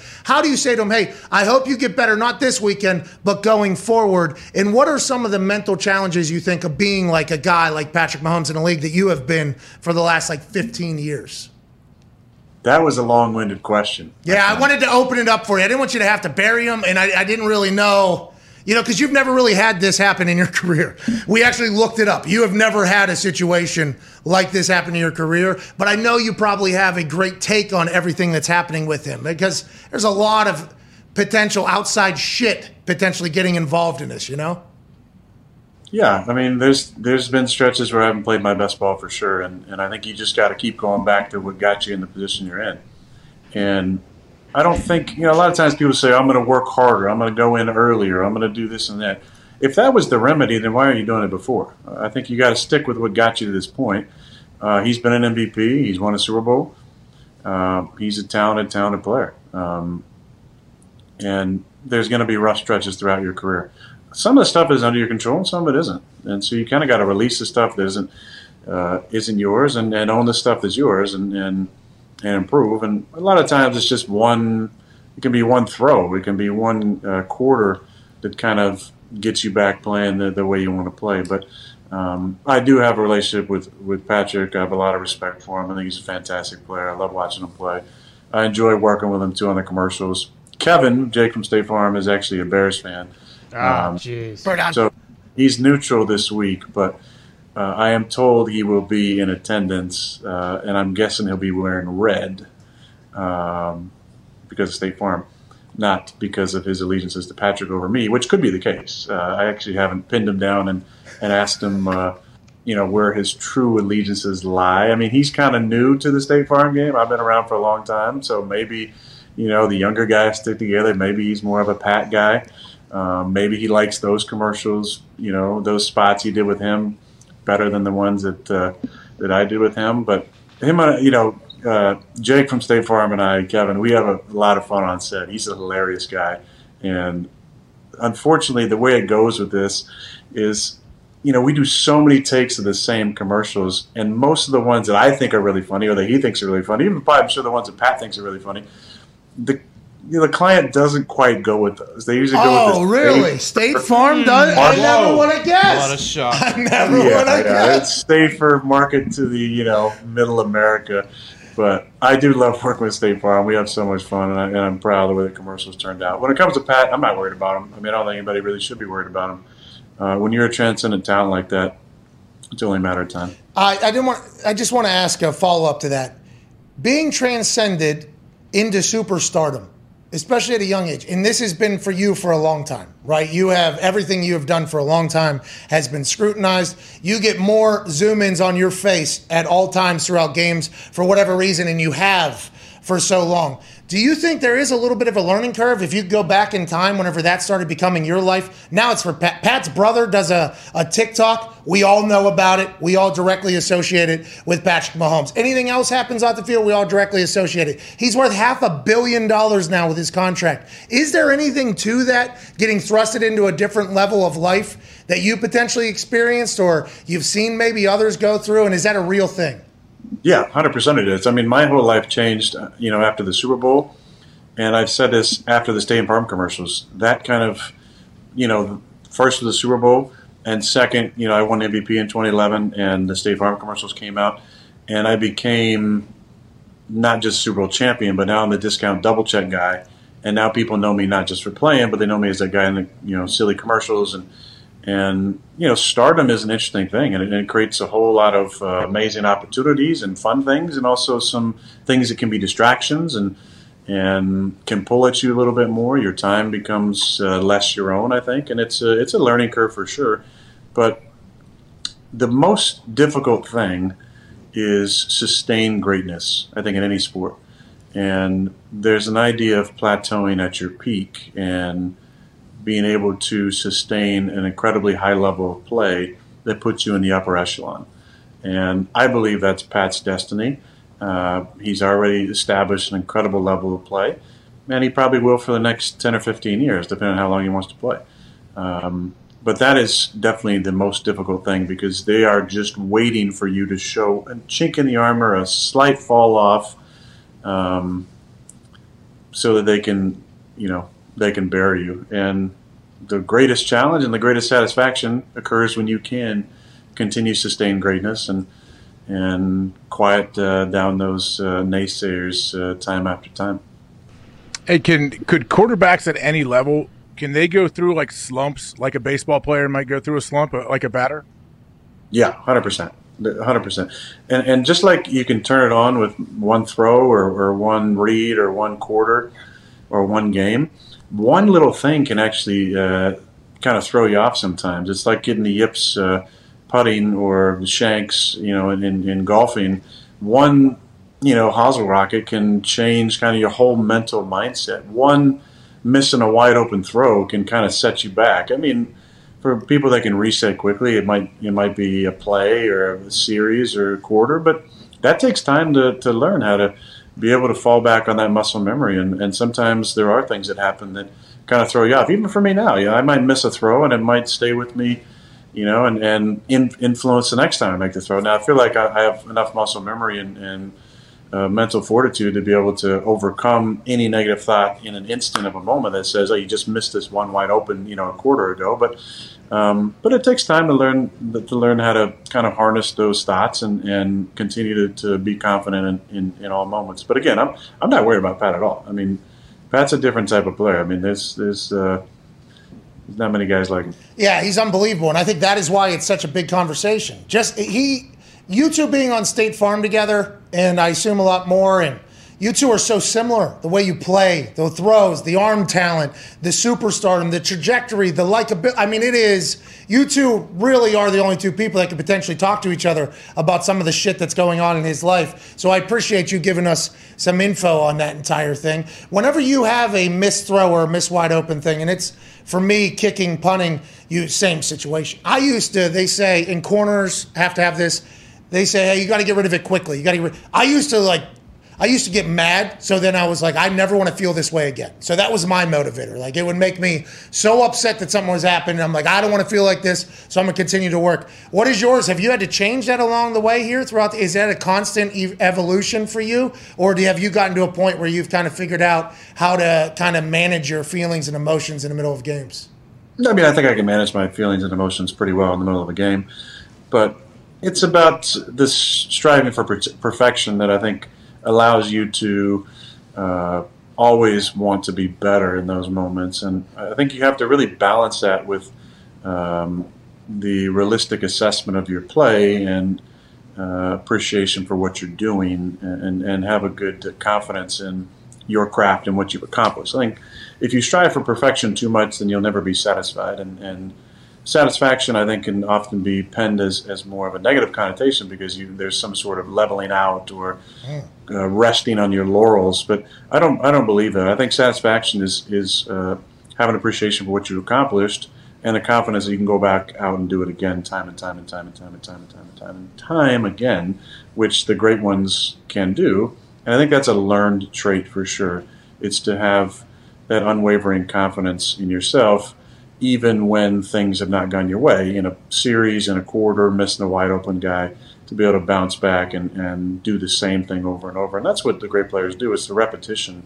It's not robots. And Pat and I, I like to think myself are kind of the antithesis of robotic quarterbacks. You know, we, you know, especially him and me when I was younger, the things outside the pocket uh, that uh, that he does. You know, there's nothing robotic about that, and it's just it's just reminding yourself sometimes of all the amazing plays that you made, and and and remembering those things in the moment, not the you know frustrating play that is trying to stick with you. You mentioned earlier about Favre and you you using the the one strap old school chin strap. Is there anything else you took from him? I, I believe don't you still use the same cadence that he had? And is that a thing that a lot of quarterbacks do? Like a lot of teams sticks with them. I think teams do. I, I changed one of the numbers in the cadence just so it was my own. Uh, that was my justification. Uh, but I love the rhythmic cadence. I didn't understand it at all when I first got there. Every other cadence in my career, high school, you know, junior college, Cal, you know, the ball was snapped on the hut of hut, you know. Uh, this one is is not. It's a rhythmic cadence that's snapped on various parts of the the color as the you know blue or green comes out, and it's different. Uh, but I love it. I think it's been a weapon for us over the years. Now we're not getting as many people to jump off sides because people are so worried about it. And There's mics up. There's the, the inside interior linemen are mic'd up. So there's a lot more study that goes into the cadence each week. But it's been a weapon for us, and, and I'm, I'm thankful for for learning that from Farby. There's other little tricks that I picked up in his footwork that he used to do that that I really worked on when I was a younger player, and weight distribution and throwing, you know, from all different arm angles. But uh, but yeah, the, definitely the cadence and the chin strap for sure, and no rib pads either. Yeah, well, the rib pads are awesome. I, I mean, that's something you need to have. Um, the cadence. I don't have them. It's false. I don't have them. Well, yeah, I know. I love the shirt, by the way. Shirt's awesome. Dwight's a stud. I mean, that is absolutely amazing. But the cadence being what it is, you might not be drawing anybody off sides, but the offensive linemen know they can't just pin their like you're slowing down the rush. So even if it's not getting people off sides, it's at least doing some sort of benefit. I don't know why everybody doesn't use that as a weapon, the cadence. Is it because it's not just you, it's the offensive line that also has to kind of be in it, or, or do people not trust it? What do you think it is? It's false starts. Coaches get worried about false starts. I mean, I know some teams that uh, quarterback doesn't even call his own cadence. You know, it's the play comes in and, and they tell you what it's on. I, I've heard of offenses where certain plays to the right were on one and to the left were on two. Um, and my response was, "This is the NFL, I guess." makes makes no sense to me. I think it can be a weapon, but you got to train it. You have to train it in practice. You have to train it, uh, you know, all the time and, and drill work. Uh, so the guys hear it and hear the rhythm of it and hear the differentiation between uh, each different snap count that we have. And we have a bunch of them. And we added a couple when, when Matt came, but yeah, we already had like seven or eight. And then Matt came and brought a couple more. And what we've done with the silent count, which, which I think was really kudos to the line we had in 14, especially. Uh, we found ways to mix up our silent cadence uh, because of some of the tough environments we were playing in. It's a, it's a uh, you know, big credit to Bakhtiari and Josh Sitton and TJ Lang and Corey and Bryan Bulaga, who were so great at uh, understanding the timing on those cadences, and, and they really helped us expand the, you know, the silent count. That's unbelievable. Did Tom actually steal your cadence? Yeah, Tom Brady. Copied, I guess. Yeah. That son of a bitch! Wow. Anyways, uh, I heard that at the match, which was a great show. Hope you get back into another one of those. Uh, you and DeChambeau are really perfect together. Let's talk about being perfect together. You and LaFleur seem to be like that right now. Everything seems to be great. Last week you came on and said you're loving your time as Green Bay Packer. You're enjoying the season. You guys are seven and one, atop the NFL best best record in the NFL right now. The Green Bay Packers have after everything that was chit chatted about in the offseason. Speaking of the offseason, some changes were hoped for or expected through this thing. Today's trade deadline day. Has your have you been asked about anything? Do you want to be asked about anything? Is this something you have thought about, mixed emotions about? How do you feel on this day, 2021 trade deadline day, just an hour and a half away from when you could potentially add a player to that incredible roster? Well, I'm just I'm not going to get into specifics, um, but I will say that there has been great communication. I've enjoyed uh, the conversations with uh, with Brian that we've had throughout the year so far and I think that we've made some moves already that have been great. Obviously, Rasul Douglas, the hero of the uh, uh, the game there at the end of the game, was a, a pickup that we brought in. Uh, Whitney Mercilus, uh, love that addition as well. Um, you know, we've obviously with uh, Bobby getting hurt and with Kylin getting hurt, our third running back, there's you know opportunities to add to the roster. Um, but I like the roster the way it is, uh, especially with some of the guys we have coming back. I mean, Darius Smith is back in town. Not sure what his potential oh, yeah. coming off the uh, IR is going to be, but it's good to see him again. Uh, Jaire got some good news a few weeks ago. Still hopeful that he'll be around for the stretch run. Uh, hopefully, we can get Kevin King back in the coming weeks. Uh, the big giraffe at left tackle probably has a chance to play in the near, near, near future. So I like our roster. I like the fact that we're sitting there at seven and one. Um, I pointed to the false because we have the tied for the best record in the league um, with not just the Arizona Cardinals but the LA Rams. Uh, I believe the three of us are seven and one. The NFC is very, very. Uh, they just deep. got Von Miller over there, dude. They just got yeah. yeah. They just got. They're making like people are making moves out here. So I think the big question a lot of people would have for you is like do you not think that maybe the Packers should make a move? But you saying that communication has been great all year, it has been better. That kind of answers, I think, all of that. Well, I mean, look at our cap situation too. You know, we had to adjust just about every contract to get under the cap, and there's obviously some issues with the cap moving forward. Uh, that's probably the reason why uh, we weren't necessarily in Stephon Gilmore um, sweepstakes because we couldn't take on a big contract. And there's other guys that have been rumored, and I know there's guys that want to come to Green Bay, but we are definitely salary cap hampered at the moment. If certain guys were to get cut, that'd be a whole different story. But uh, in the meantime, uh, there's issues with our cap that prevents us from maybe making a splash trade for a guy who's making upwards of eight million or more, um, which I think Packers fans just need to understand that. Okay, and Delanie Walker's still out there, by the way, free agent. Might be on a boat right now. Who knows how that whole thing pans out? Ty Schmit, go ahead. Aaron, you just mentioned the big draft, and I don't know if most people assumed that Bakhtiari was just going to play after he could come off the pup list. But uh, what's going on here? Is, is he been sandbagging? How does he look? Do you expect him to play on Sunday? Like, how soon do you think he's going to be back? Uh, he looks good. You know, his belly is where it needs to be. It's, nice. It's, it's grown the last few weeks for sure. So he's ready for the bull rush. He's got the bull rush belly.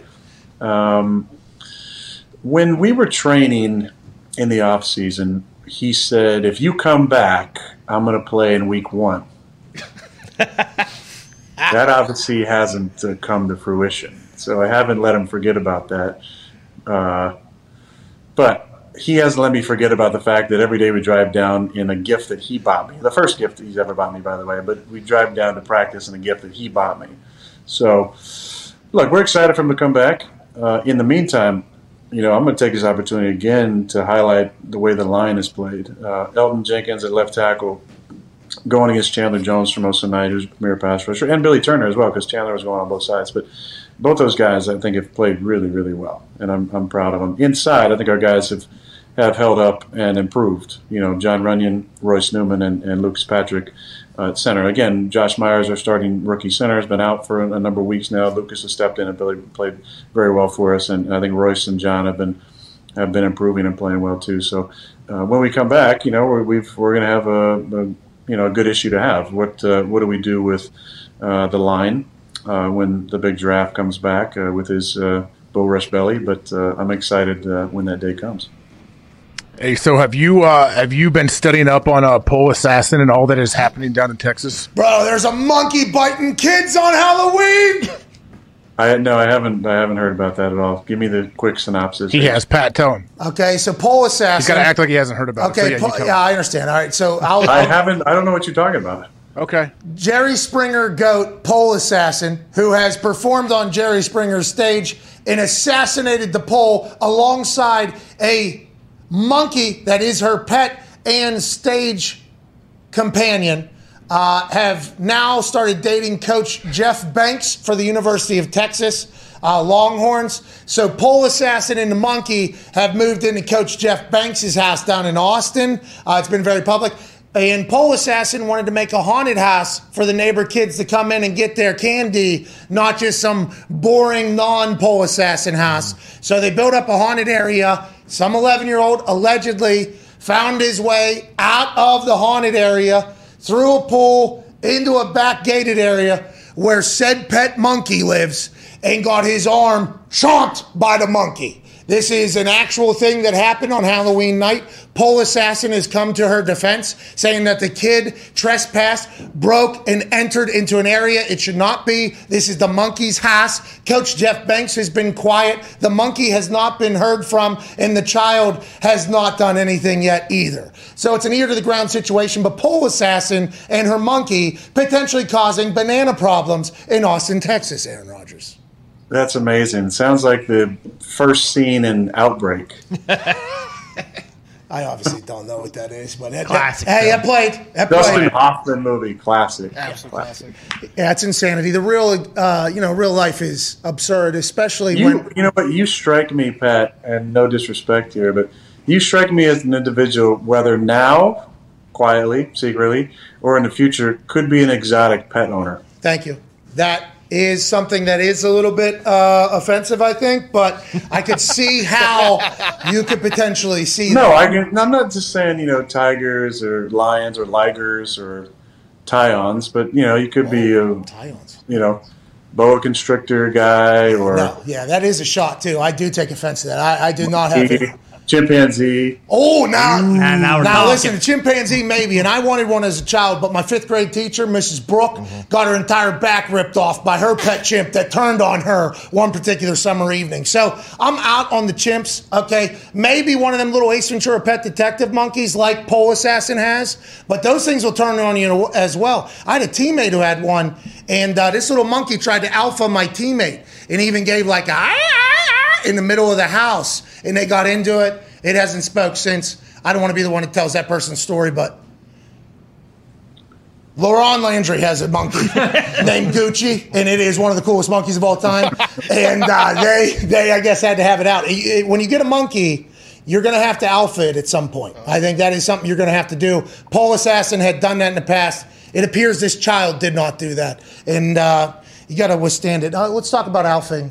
An alpha move on the internet in 2021 is handing out a million dollars in Bitcoin to people while dressed up like John Wick, drinking scotch from a glass with no ice cubes in it, not getting diluted at all. What a day yesterday with you, Cash App, and a million dollars worth of Bitcoin given away. How long have you been a crypto guy? And great pic of your profile photo there with obviously the meme with the laser ball eyes.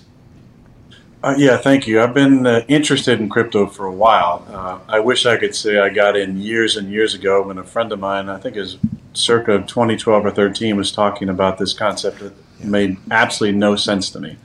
Uh, he's since become a multimillionaire. Good for him. Um, Congrats, guy. Congrats, guy. but I am a big fan of crypto, and I'm, I'm thankful to work with Cash App. Um, and you know, I'm glad you brought it up because we gave away a million. Now they're throwing in another five hundred thousand. That I, they said I could announce it on the show today. So that's a million and a half in Bitcoin to fans, followers, and um, fellow and future Bitcoin uh, enthusiasts. But uh, it's exciting because you know the deregulation aspect of crypto. Here we go. Uh, I think is the way that uh, the world is going to go, and it's not just crypto. Um, NFTs are going to be really interesting as well. And I think people think of NFTs as some obscure, uh, you know, internet picture or something, but there's so much more to them. Um, and the blockchain, uh, I've just, you know, more recently really started to understand these concepts a little more. But the, the blockchain network is um, is where I think so many things are headed. So it's exciting to be to be teamed up with Cash App. I can't believe you know they had such a crazy response yesterday that uh, my agent Ed, you know, about 15 minutes ago, was, "Hey, by the way, they're throwing another 500,000. You should announce it on McAfee." I said, "Well, if he, you know, if he asks me about it, I definitely will." But, um, but yeah, I did that, you know, the other night too, Saturday. Uh, I was, you know, had to do the video for him, and I was like, "Dude, I'm, I'm about to put on my Wick costume." He's like, "Do the video in the Wick costume." so I was like, "Okay, I will. I'm going to drink a glass of scotch too. Go for it." Um, I think there's many scotch. Uh, lovers who also are probably Bitcoin lovers too. So I would Power Bitcoin, excited about it. Not sure if it's related, but I do know that yesterday Bitcoin was hovering around 60, and I just checked before I got on here. It's at 63 and a half. So, who knows if we move the needle a little bit. Shout out to Cash App. And I, I, the cool thing was I saw so many mentions uh, from people thanking me and Cash App for uh, for sending some Bitcoin their way. But the more that people can understand the concept, because a little, a little, it's a little confusing and maybe intimidating for some people. Um, but uh, I think the better off we're going to be as we uh, as we start to see that show up more and more um, in uh, in our lives in, in uh, new and, and interesting ways. I think. Well, congrats, and that's awesome. Another five hundred thousand dollars in Bitcoin being given away by your friend Aaron Rodgers at the Cash App. I'm not 100 percent sure how somebody would enter. They got to use the hashtag. You just got to put your cash tag uh, in the uh, in the comment section below my my video, and I don't. I know that they were oversubscribed. That's why they wanted to throw some more out there. I guess they never had this type of response to a Oh, giveaway. no big no deal. big deal, no baby. big deal. John fucking wicking some scotch. That thing is moving the needle. Cash App. We didn't expect to have this much Bitcoin to give away, but now that we're here, fuck it. Another 500,000. That's awesome. I mean, big shout out. I mean, a million and a half in Bitcoin. That's pretty. That's pretty wild. Um, and if you know the history of Bitcoin and where it's gone, uh, it's such a. It can be volatile, but it's such an interesting uh, the way that it's dissected. When I look at my like my stocks app on my phone, just about every day, if if Bitcoin is up. Uh, there's an article about how oh, Bitcoin is going to 100,000, Bitcoin is going to 200,000. If it has a down day, Bitcoin's going down to 20,000, Bitcoin's going to zero. So it's it's just so fascinating how polarizing it is. And I've talked to people on both sides, people who think it's going to 500,000 in the near future, and people who think it's going to zero. Um, I tend to believe it's going to 500,000 and beyond. Um, but the scarcity of it uh, uh, and the ability for it to be uh, a digital gold, I think, is is something that uh, is going to be very appealing now and then moving forward as it continues to rise in value. It's at 63 something. You know, they say buy the dips, buy the dips on the bit. But if you can get some free ones right now from your friend, old Uncle Aaron and Cash App, go ahead and dive in there. I guess your mentions are going bananas right now. We just uh, checked it out on Z, uh, Zito. Just checked it out back. Uh, you get it. Thanks, Zito. No, thank you, dude. Thank everybody for giving away. Thanks, uh, Cash App. Yeah, thanks, Cash App. Cash Thanks, App. Cash App. Hey, Cash App, why don't you uh, let us send more money weekly, too, by the way, now that we have you? All Yeah. right, that'd be great. Thanks. That'd be great if you help us out a little bit, too. That'd be great. You know what I mean? I don't see why not. Me neither. It is a nightmare to have to deal with whenever you're giving away, you know, fifty thousand dollars every other week or so, and then like I can't give away that much, can't give away. It's like, come on, let me get rid of this stuff. You know what I mean? Let me get rid of this cash. But Cash App's just trying to protect me, trying to give away another five hundred thousand dollars of Bitcoin. Shout to them, shout to you. Let's get to what everybody's been waiting for. And I was in Wilkes-Barre, Pennsylvania last Friday at SmackDown, and there was a family all had Aaron Rodgers Book Club shirts on. The kid was holding up a sign that said Aaron Rodgers Book Club. I looked, I was like, there's three generations of a family enjoying one book club. I can't even fathom the thought that I'm a part of that. It has been amazing. It has been magical. The power of now. oh my, what a read, dude. And now, going into week nine, it is time for the debut of the next book in the Aaron Rodgers Book Club. Drum roll, please. First, there's The Alchemist by Paulo Coelho. Where Men Win Glory. Shout out to Pat Tillman and John the Giver. Be here now. The Four Agreements. You are the universe. Sun Tzu, The Art of War, and then The Power of Now. The ninth book of the Aaron Rodgers Book Club is. Outliers by Malcolm Gladwell. Of course. of course, it's this one.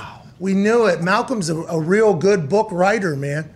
He's a phenomenal book writer, and this book I read when it had a white cover. Uh, so this is kind of a, a re-released cover, but um, it's you know the subtitle is the story of success, but his research uh, is so dense, and uh, it's phenomenal to see the interesting uh, associations he makes with successful people and what they do uh, similarly. So it's a it's a great book. I don't think it's a difficult read. I think he's a phenomenal writer, but it's not like he doesn't write uh, you know, like over your head. The information, the facts, the data is is dense, but uh, he, he's a great writer. He has a podcast as well that uh, he's had some interesting uh, folks on there, especially uh, a few years ago when I was into it. But yeah, but he's you know he's also written a couple other great books. The Tipping Point and Blink are two of the ones that I've read as well from him. But uh, Outliers is a uh, uh, a really good book to read, and I read it. Uh, I think about five or six years ago. So I had to go by uh, Barnes and Noble because my copy I think is out in California somewhere. But uh, Malibu. Yeah, it's in Malibu. But big fan of uh, of the book Outliers. I you know it's funny. I, I about once a week uh, I go over to Barnes and Noble and and look for some new books for the stack. And if I don't have the book that I want to recommend that week, then I'll you know I'll make sure I get it. And every week somebody says something about the book club. Uh, so that's that's pretty cool to see so many people into it. I'll get you know random texts from people about it, um, and so that's that's been the fun thing to see through this whole thing is people actually reading, unlike yourself, Pat, actually reading some of these books has been uh, has been pretty cool. I love this week. You didn't even try. You just said, "Oh, phenomenal read, the power of now." didn't talk about anything in the book. Just To just be phenomenal. clear, to be clear, we didn't get the power of now until very. I mean, today. That thing arrived today, so I didn't get a chance to.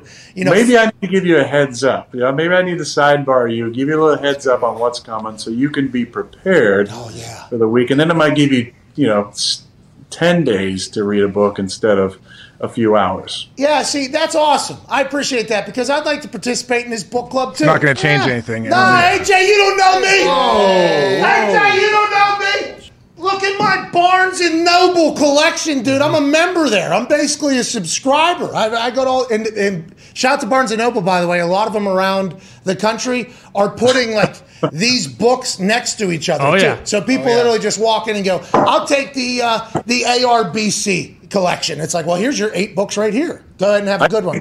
I think we need to we need to get Barnes and Noble and maybe Cash App to uh, to start sponsoring uh, segments in the shows. Don't you think? Does Barnes and Noble not care about readers advocacy groups? Because that's what the Aaron Rodgers book. What's that all about? They're just they're just corporate greedy fat cats. just Sounds like it. raking Feels like in the cash. What's that all about, Aaron? Uh, you said it, not me, man. yeah, I don't. I know. I don't believe that either. They're probably incredible people, uh, as are you. Thank you so much for your incredible time. Congrats on the success on Thursday night, Halloween, and we can't wait to chat with you one week from now after you play the Chiefs. Sounds good, buddy. I appreciate it. I'm gonna get back to my uh, guitar playing here. Well, another Yeah, yeah. Aaron Rodgers Tuesday has come and gone. This could be a big hour because your favorite team could trade for a great player and become better, or your team could cut a player that's on your team. Like the Packers have officially waived Jaylon Smith. What a run! Good run. Good Packer. Part of Smith brothers, right? That got brought in. Is that what happened there? Well, he would have been the third Smith brother, yeah. Wow. But I don't Triplets. think he uh, oh, got Jaylon from the Cowboys. Yeah, yeah. I forgot who he was when I just read that. Yeah. Yeah, you guys were saying he's definitely going to be better than whoever he was replacing because old buddy was like a 55 year old guy, slow guy who he was replacing. Yep. But what we seen on the internet of Jaylon Smith was a bunch of plays that were not great for Jaylon Smith. And we actually went into an entire speech about how, much like we saw for uh, uh, Sleepy Joe, uh, uh, Joe. Um, Donnelly? Uh, Sleepy Joe Joe Donnelly. Donnelly. Oh, okay. Sleepy Joe Donnelly here in Indiana. All the PR was against Joe Donnelly leading up to the election. Oh, yeah. We didn't know Joe Donnelly. We didn't know much about uh, candidates or anything like that. But we did take to the airwaves and say, hey, Joe Donnelly, I'm tired of seeing four hours straight of everything terrible, which is a lot. You've done a Oh, lot yeah. of bad stuff Yeah. without a single response. You know, Joe Donnelly didn't give a single response. So he allowed this picture to be painted. He lost. Yes, He, he was the first loser of a um, an election on.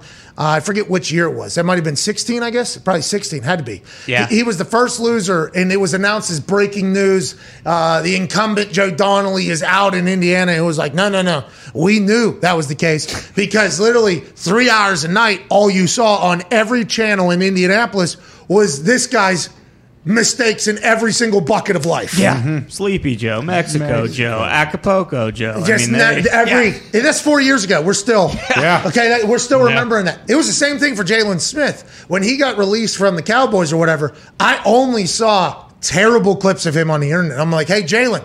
Listen, you need to put some highlights out. We need to see some highlights. The Packers said, We don't need that, actually. We're actually going to sign him because we need a little depth at linebacker. He's faster than what we have. He could be a playmaker. He was drafted high. He's healthy. I wonder what happens. It seems like he might have just lost it after the injury. Seems like he get, he did, wasn't making many plays. Who knows what's next for Jaylon? But we do know the Green Bay Packers on trade deadline day are cutting somebody. Oh, mm-hmm. Jaylon Smith, not a lot of money, but what are they doing? Are they opening up some space? Hmm. We'll see. Joining us now, Green Bay Packer legend, all-time leading tackler, Ohioan, college football national champion, Super Bowl champion AJ Hawk. AJ, obviously, Jaylon Smith out is news out of Packers land. I think the Packers are potentially going to have bigger news in the next two hours. We'll talk about that. The big news I want to talk to you right now about before Tyler Big Ball Bass of the Buffalo Bills joins us in a few moments. Odell Beckham Sr., okay, who is a great follow on Instagram, I am just learning. Incredibly attractive OG dude, okay? Oh, yeah. Who is on Insta. Now, granted, the video he posted that we were going to talk about was sideways and wrong, and uh, it wasn't necessarily as technologically sound as you would think for a guy of his prowess on Instagram. Right. I mean, he is in there. He posts a video of Odell Beckham Jr. being wide open and Baker Mayfield clearly not throwing him the ball. Then there is a comment underneath that video from Young Mufasa Seven says, no matter what anyone says, I can tell Baker just doesn't want to get Odell the ball. He can have all the excuses in the world, but it shows. He just genuinely doesn't want to give Odell the ball. And when he does, it's usually in bad situations to make it look bad on Odell. Either he's hating on Odell or he just doesn't want him shining for real, for real. You can't tell me otherwise at this point. Odell Beckham Sr. replies to the reply green check mark, green check mark, green check mark. So all the things you were thinking, young Mufasa 7, Odell Beckham Sr. Uh, Senior is agreeing with. So that that then has to lead you to the question: If OBS, okay, is saying is a bunch of BS. What do you think OBJ saying about the treatment from Baker in Cleveland on trade deadline day? He's owed money this year, not owed any money next year. It would be a big payday for whoever would be trading for him. Maybe bring some life back into him, which LeBron James said, hey, free OBJ. OBJ will show again why he's special. WR1, hashtag free OBJ from King James, who's from the Cleveland area. He's from that. He's Cowboys fan. All right, I think he's potentially a Rams fan now as well. Browns fan. Bra- Browns Browns fan fan. potentially. Whenever I think he likes Baker, but he's even coming out free. OBJ, it's getting loud. AJ, how is it in Ohio? Is OBJ out of Cleveland? That's quite a price. Somebody's going to have to pay for it, but allegedly the Browns aren't in on it at all. Well, I certainly think this is not going to help his case in Cleveland. Uh, the fact that his dad is doing all this and co-signing on whatever young Mufasa was saying, Mm-hmm. uh, there's no way Baker is deliberately trying to sabotage Odell. That was ah, young Mufasa. That's not what OBS is saying. He's going to make himself He look. knows. Baker's trying to get a 180 million dollar contract, 400 million dollar contract. You think he wants to look bad? Well, that that would be uh, quite a common sense statement there, uh, because Baker would then be picking and choosing on how he would make himself $100 million. And we don't know if Baker Mayfield has that many options, but it is fascinating. The video that was curated on YouTube by somebody who knows, maybe it was OBS, I don't know if he edited it himself, but it's basically that Odell Beckham Jr. is always wide open. Even though the production's not there and maybe some things happen and we haven't seen Odell be Odell as of late, Baker, for whatever reason, is not getting him the ball. The Browns aren't getting him the ball. And I think me, as an NFL fan, a big time football fan, I would like to see Odell Beckham be WR1. electrifying Odell Beckham Yeah, Jr. absolutely. But everybody's calling into question, will that ever happen in Cleveland? Uh, What quarterback would be able to make that happen? Green Bay Packers. Would Aaron Rodgers be able to make that happen? Well, unless it's like a Von Miller situation. I mean, no team's going to pay. Like, 15, unless I the think Browns are 15. paying nine, 90, Yeah. 95% of what he's owed, I don't think anyone's going to trade for him. Do you? Uh, I don't, it's a lot of money to be owed to. They could do that. Hey, if they, I don't know what their cap situation's like, but if they feel like it's gotten that bad and the dad and all this Toxic? stuff, like, they might not want to let this thing roll into the rest of the season. His his his uh, cap hit for the season, his pay for the season was fifteen seven five zero. So so what's through, that? Seven, eight, Yeah, somewhere. What's the seven, seven point eight seven. Split it half and half. They pay half. The team they trade him to pays half. So then it's only three and a half million or whatever, three point seven five, whatever the fuck you get it. Yeah. Yeah, That, they- you could get rid of that number, I guess. Broncos just proved they could do it yesterday in a collection of picks. Would Andrew Berry want to do that to get Odell, knowing that Odell could potentially go somewhere and become Odell again for the rest of the season? Then, uh, but if it's toxic and OBS is out there, who knows what OBJ's feeling? Trade deadline day is crazy, so crazy that we're getting a chance to chat with a guy who I think might have kicked a football 200 yards this past Holy shit. Legit. I have no idea how his leg is so strong.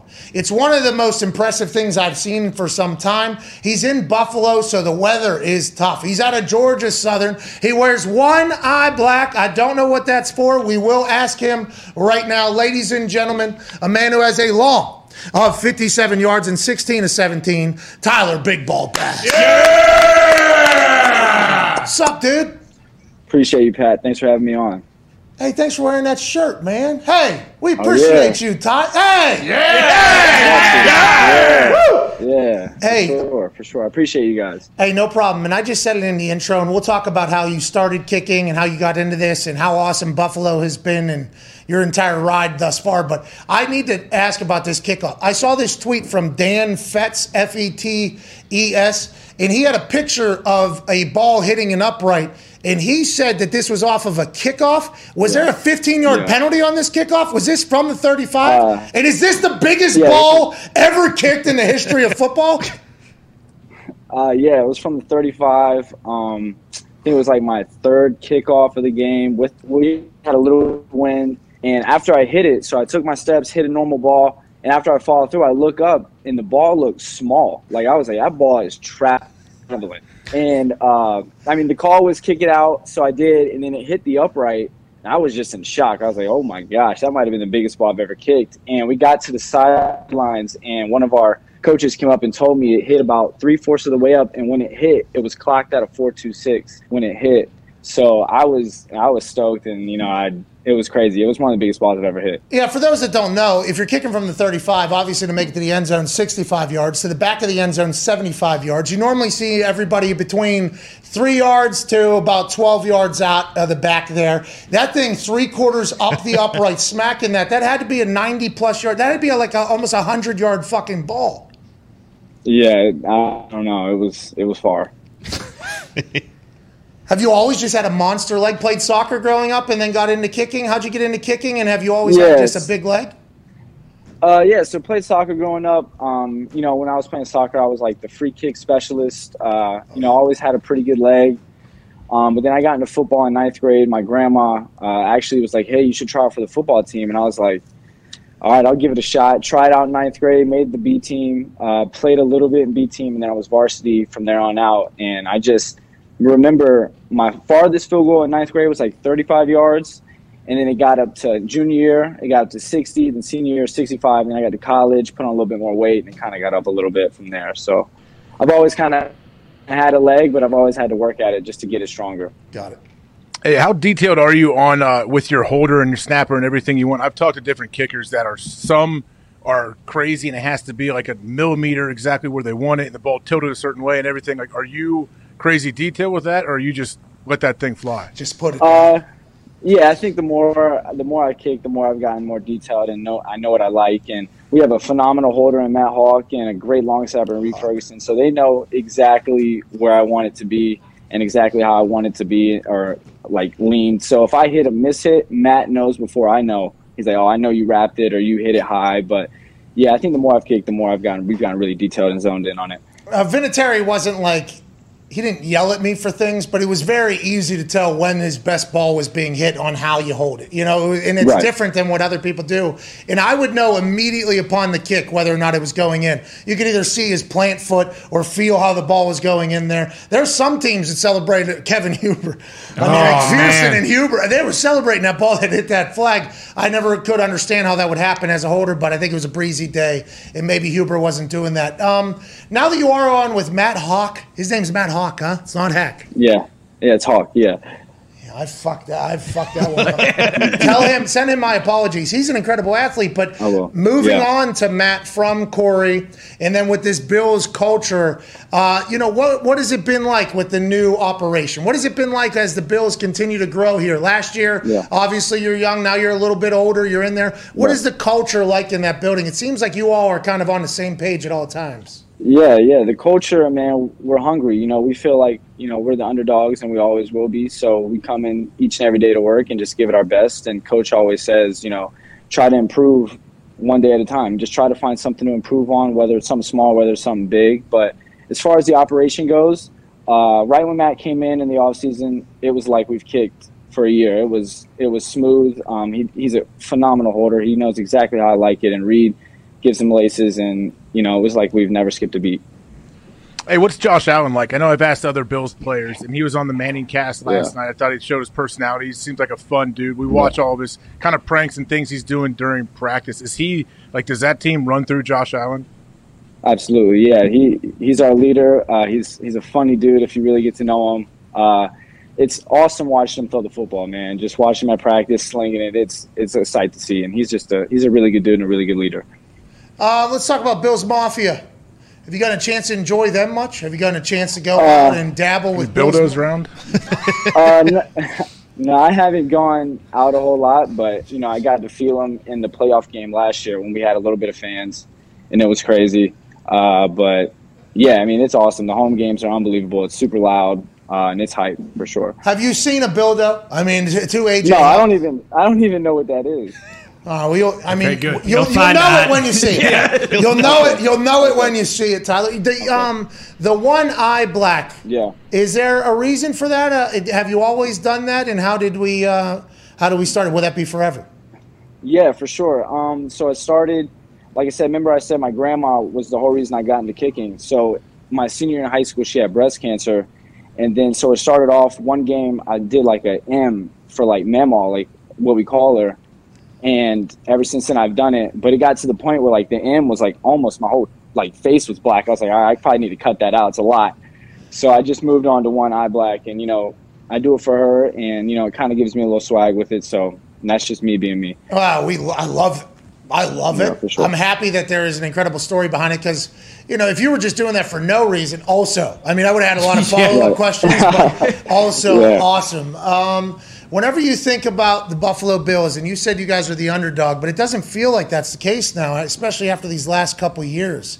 Have you gotten to feel like the the success of the team? Has anybody like Josh Allen just signed a few hundred million dollar deals? Stefon Diggs comes in there. Cole Beasley is two albums deep and also uh, picking up a hundred and some yards. Do you feel like in there everybody knows how good you? Do you guys have any clue what you're supposed to do? Is does McDermott ever talk about that? And how do you view it like in the next couple years in in the build of this whole thing? Um, yeah, I mean, I just think we know who we are, but we just come into work with our head down. You know, we don't look too far in the future. It's just one week at a time, and we just come into work and we compete and we just get ourselves better. Go ahead, Ty.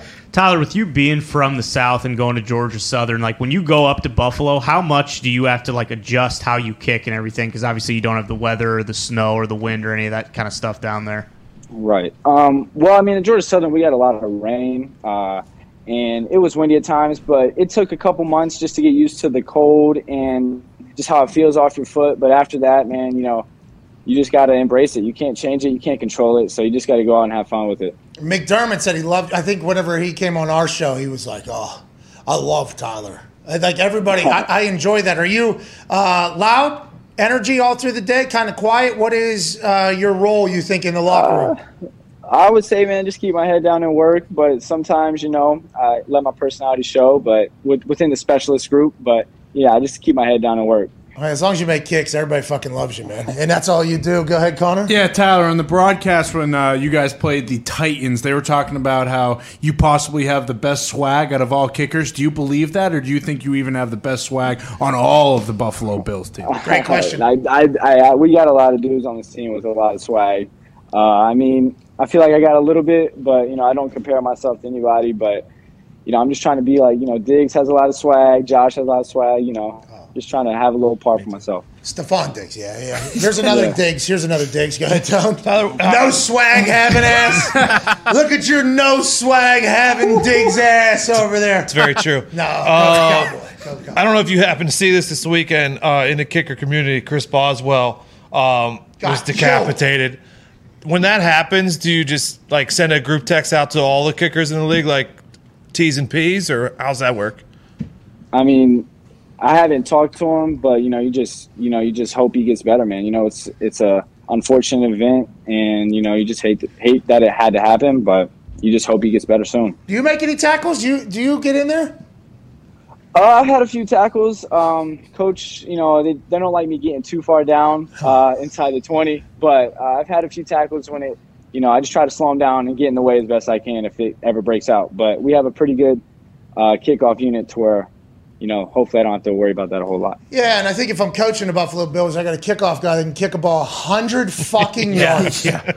Just go ahead and murder that, uh, Tyler. We can't thank you enough for joining us, man. You've taken. Oh, taken man, I appreciate it, man. No problem. You've taken the NFL by storm. You're awesome. You're incredible. And I love how strong your leg is. That is something that I think, you know, big ball hitters enjoy. And you crush balls, dude. It's awesome. I appreciate it. I'm trying to be like you, man. I'm trying to be like you. Well, you're a lot better than me. I ain't never hit a fucking kickoff three quarters of the other. I, never in my entire life. It's amazing to watch. We appreciate you immensely. Thank you. Good luck the rest Thank of the you, season. Do you like the name it. Big Ball Bass? What do you, what, uh, what if, Yeah, I'm cool with that.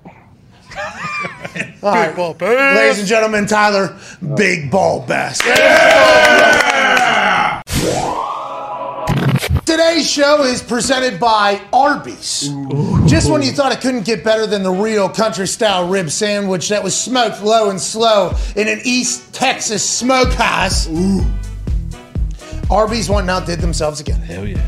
We now introduce to you the Arby's boneless wings. Oh. Arby's delivered 7,000 of these things to the office Yeah, a lot of yesterday, and we can verify they are delicious. Top notch.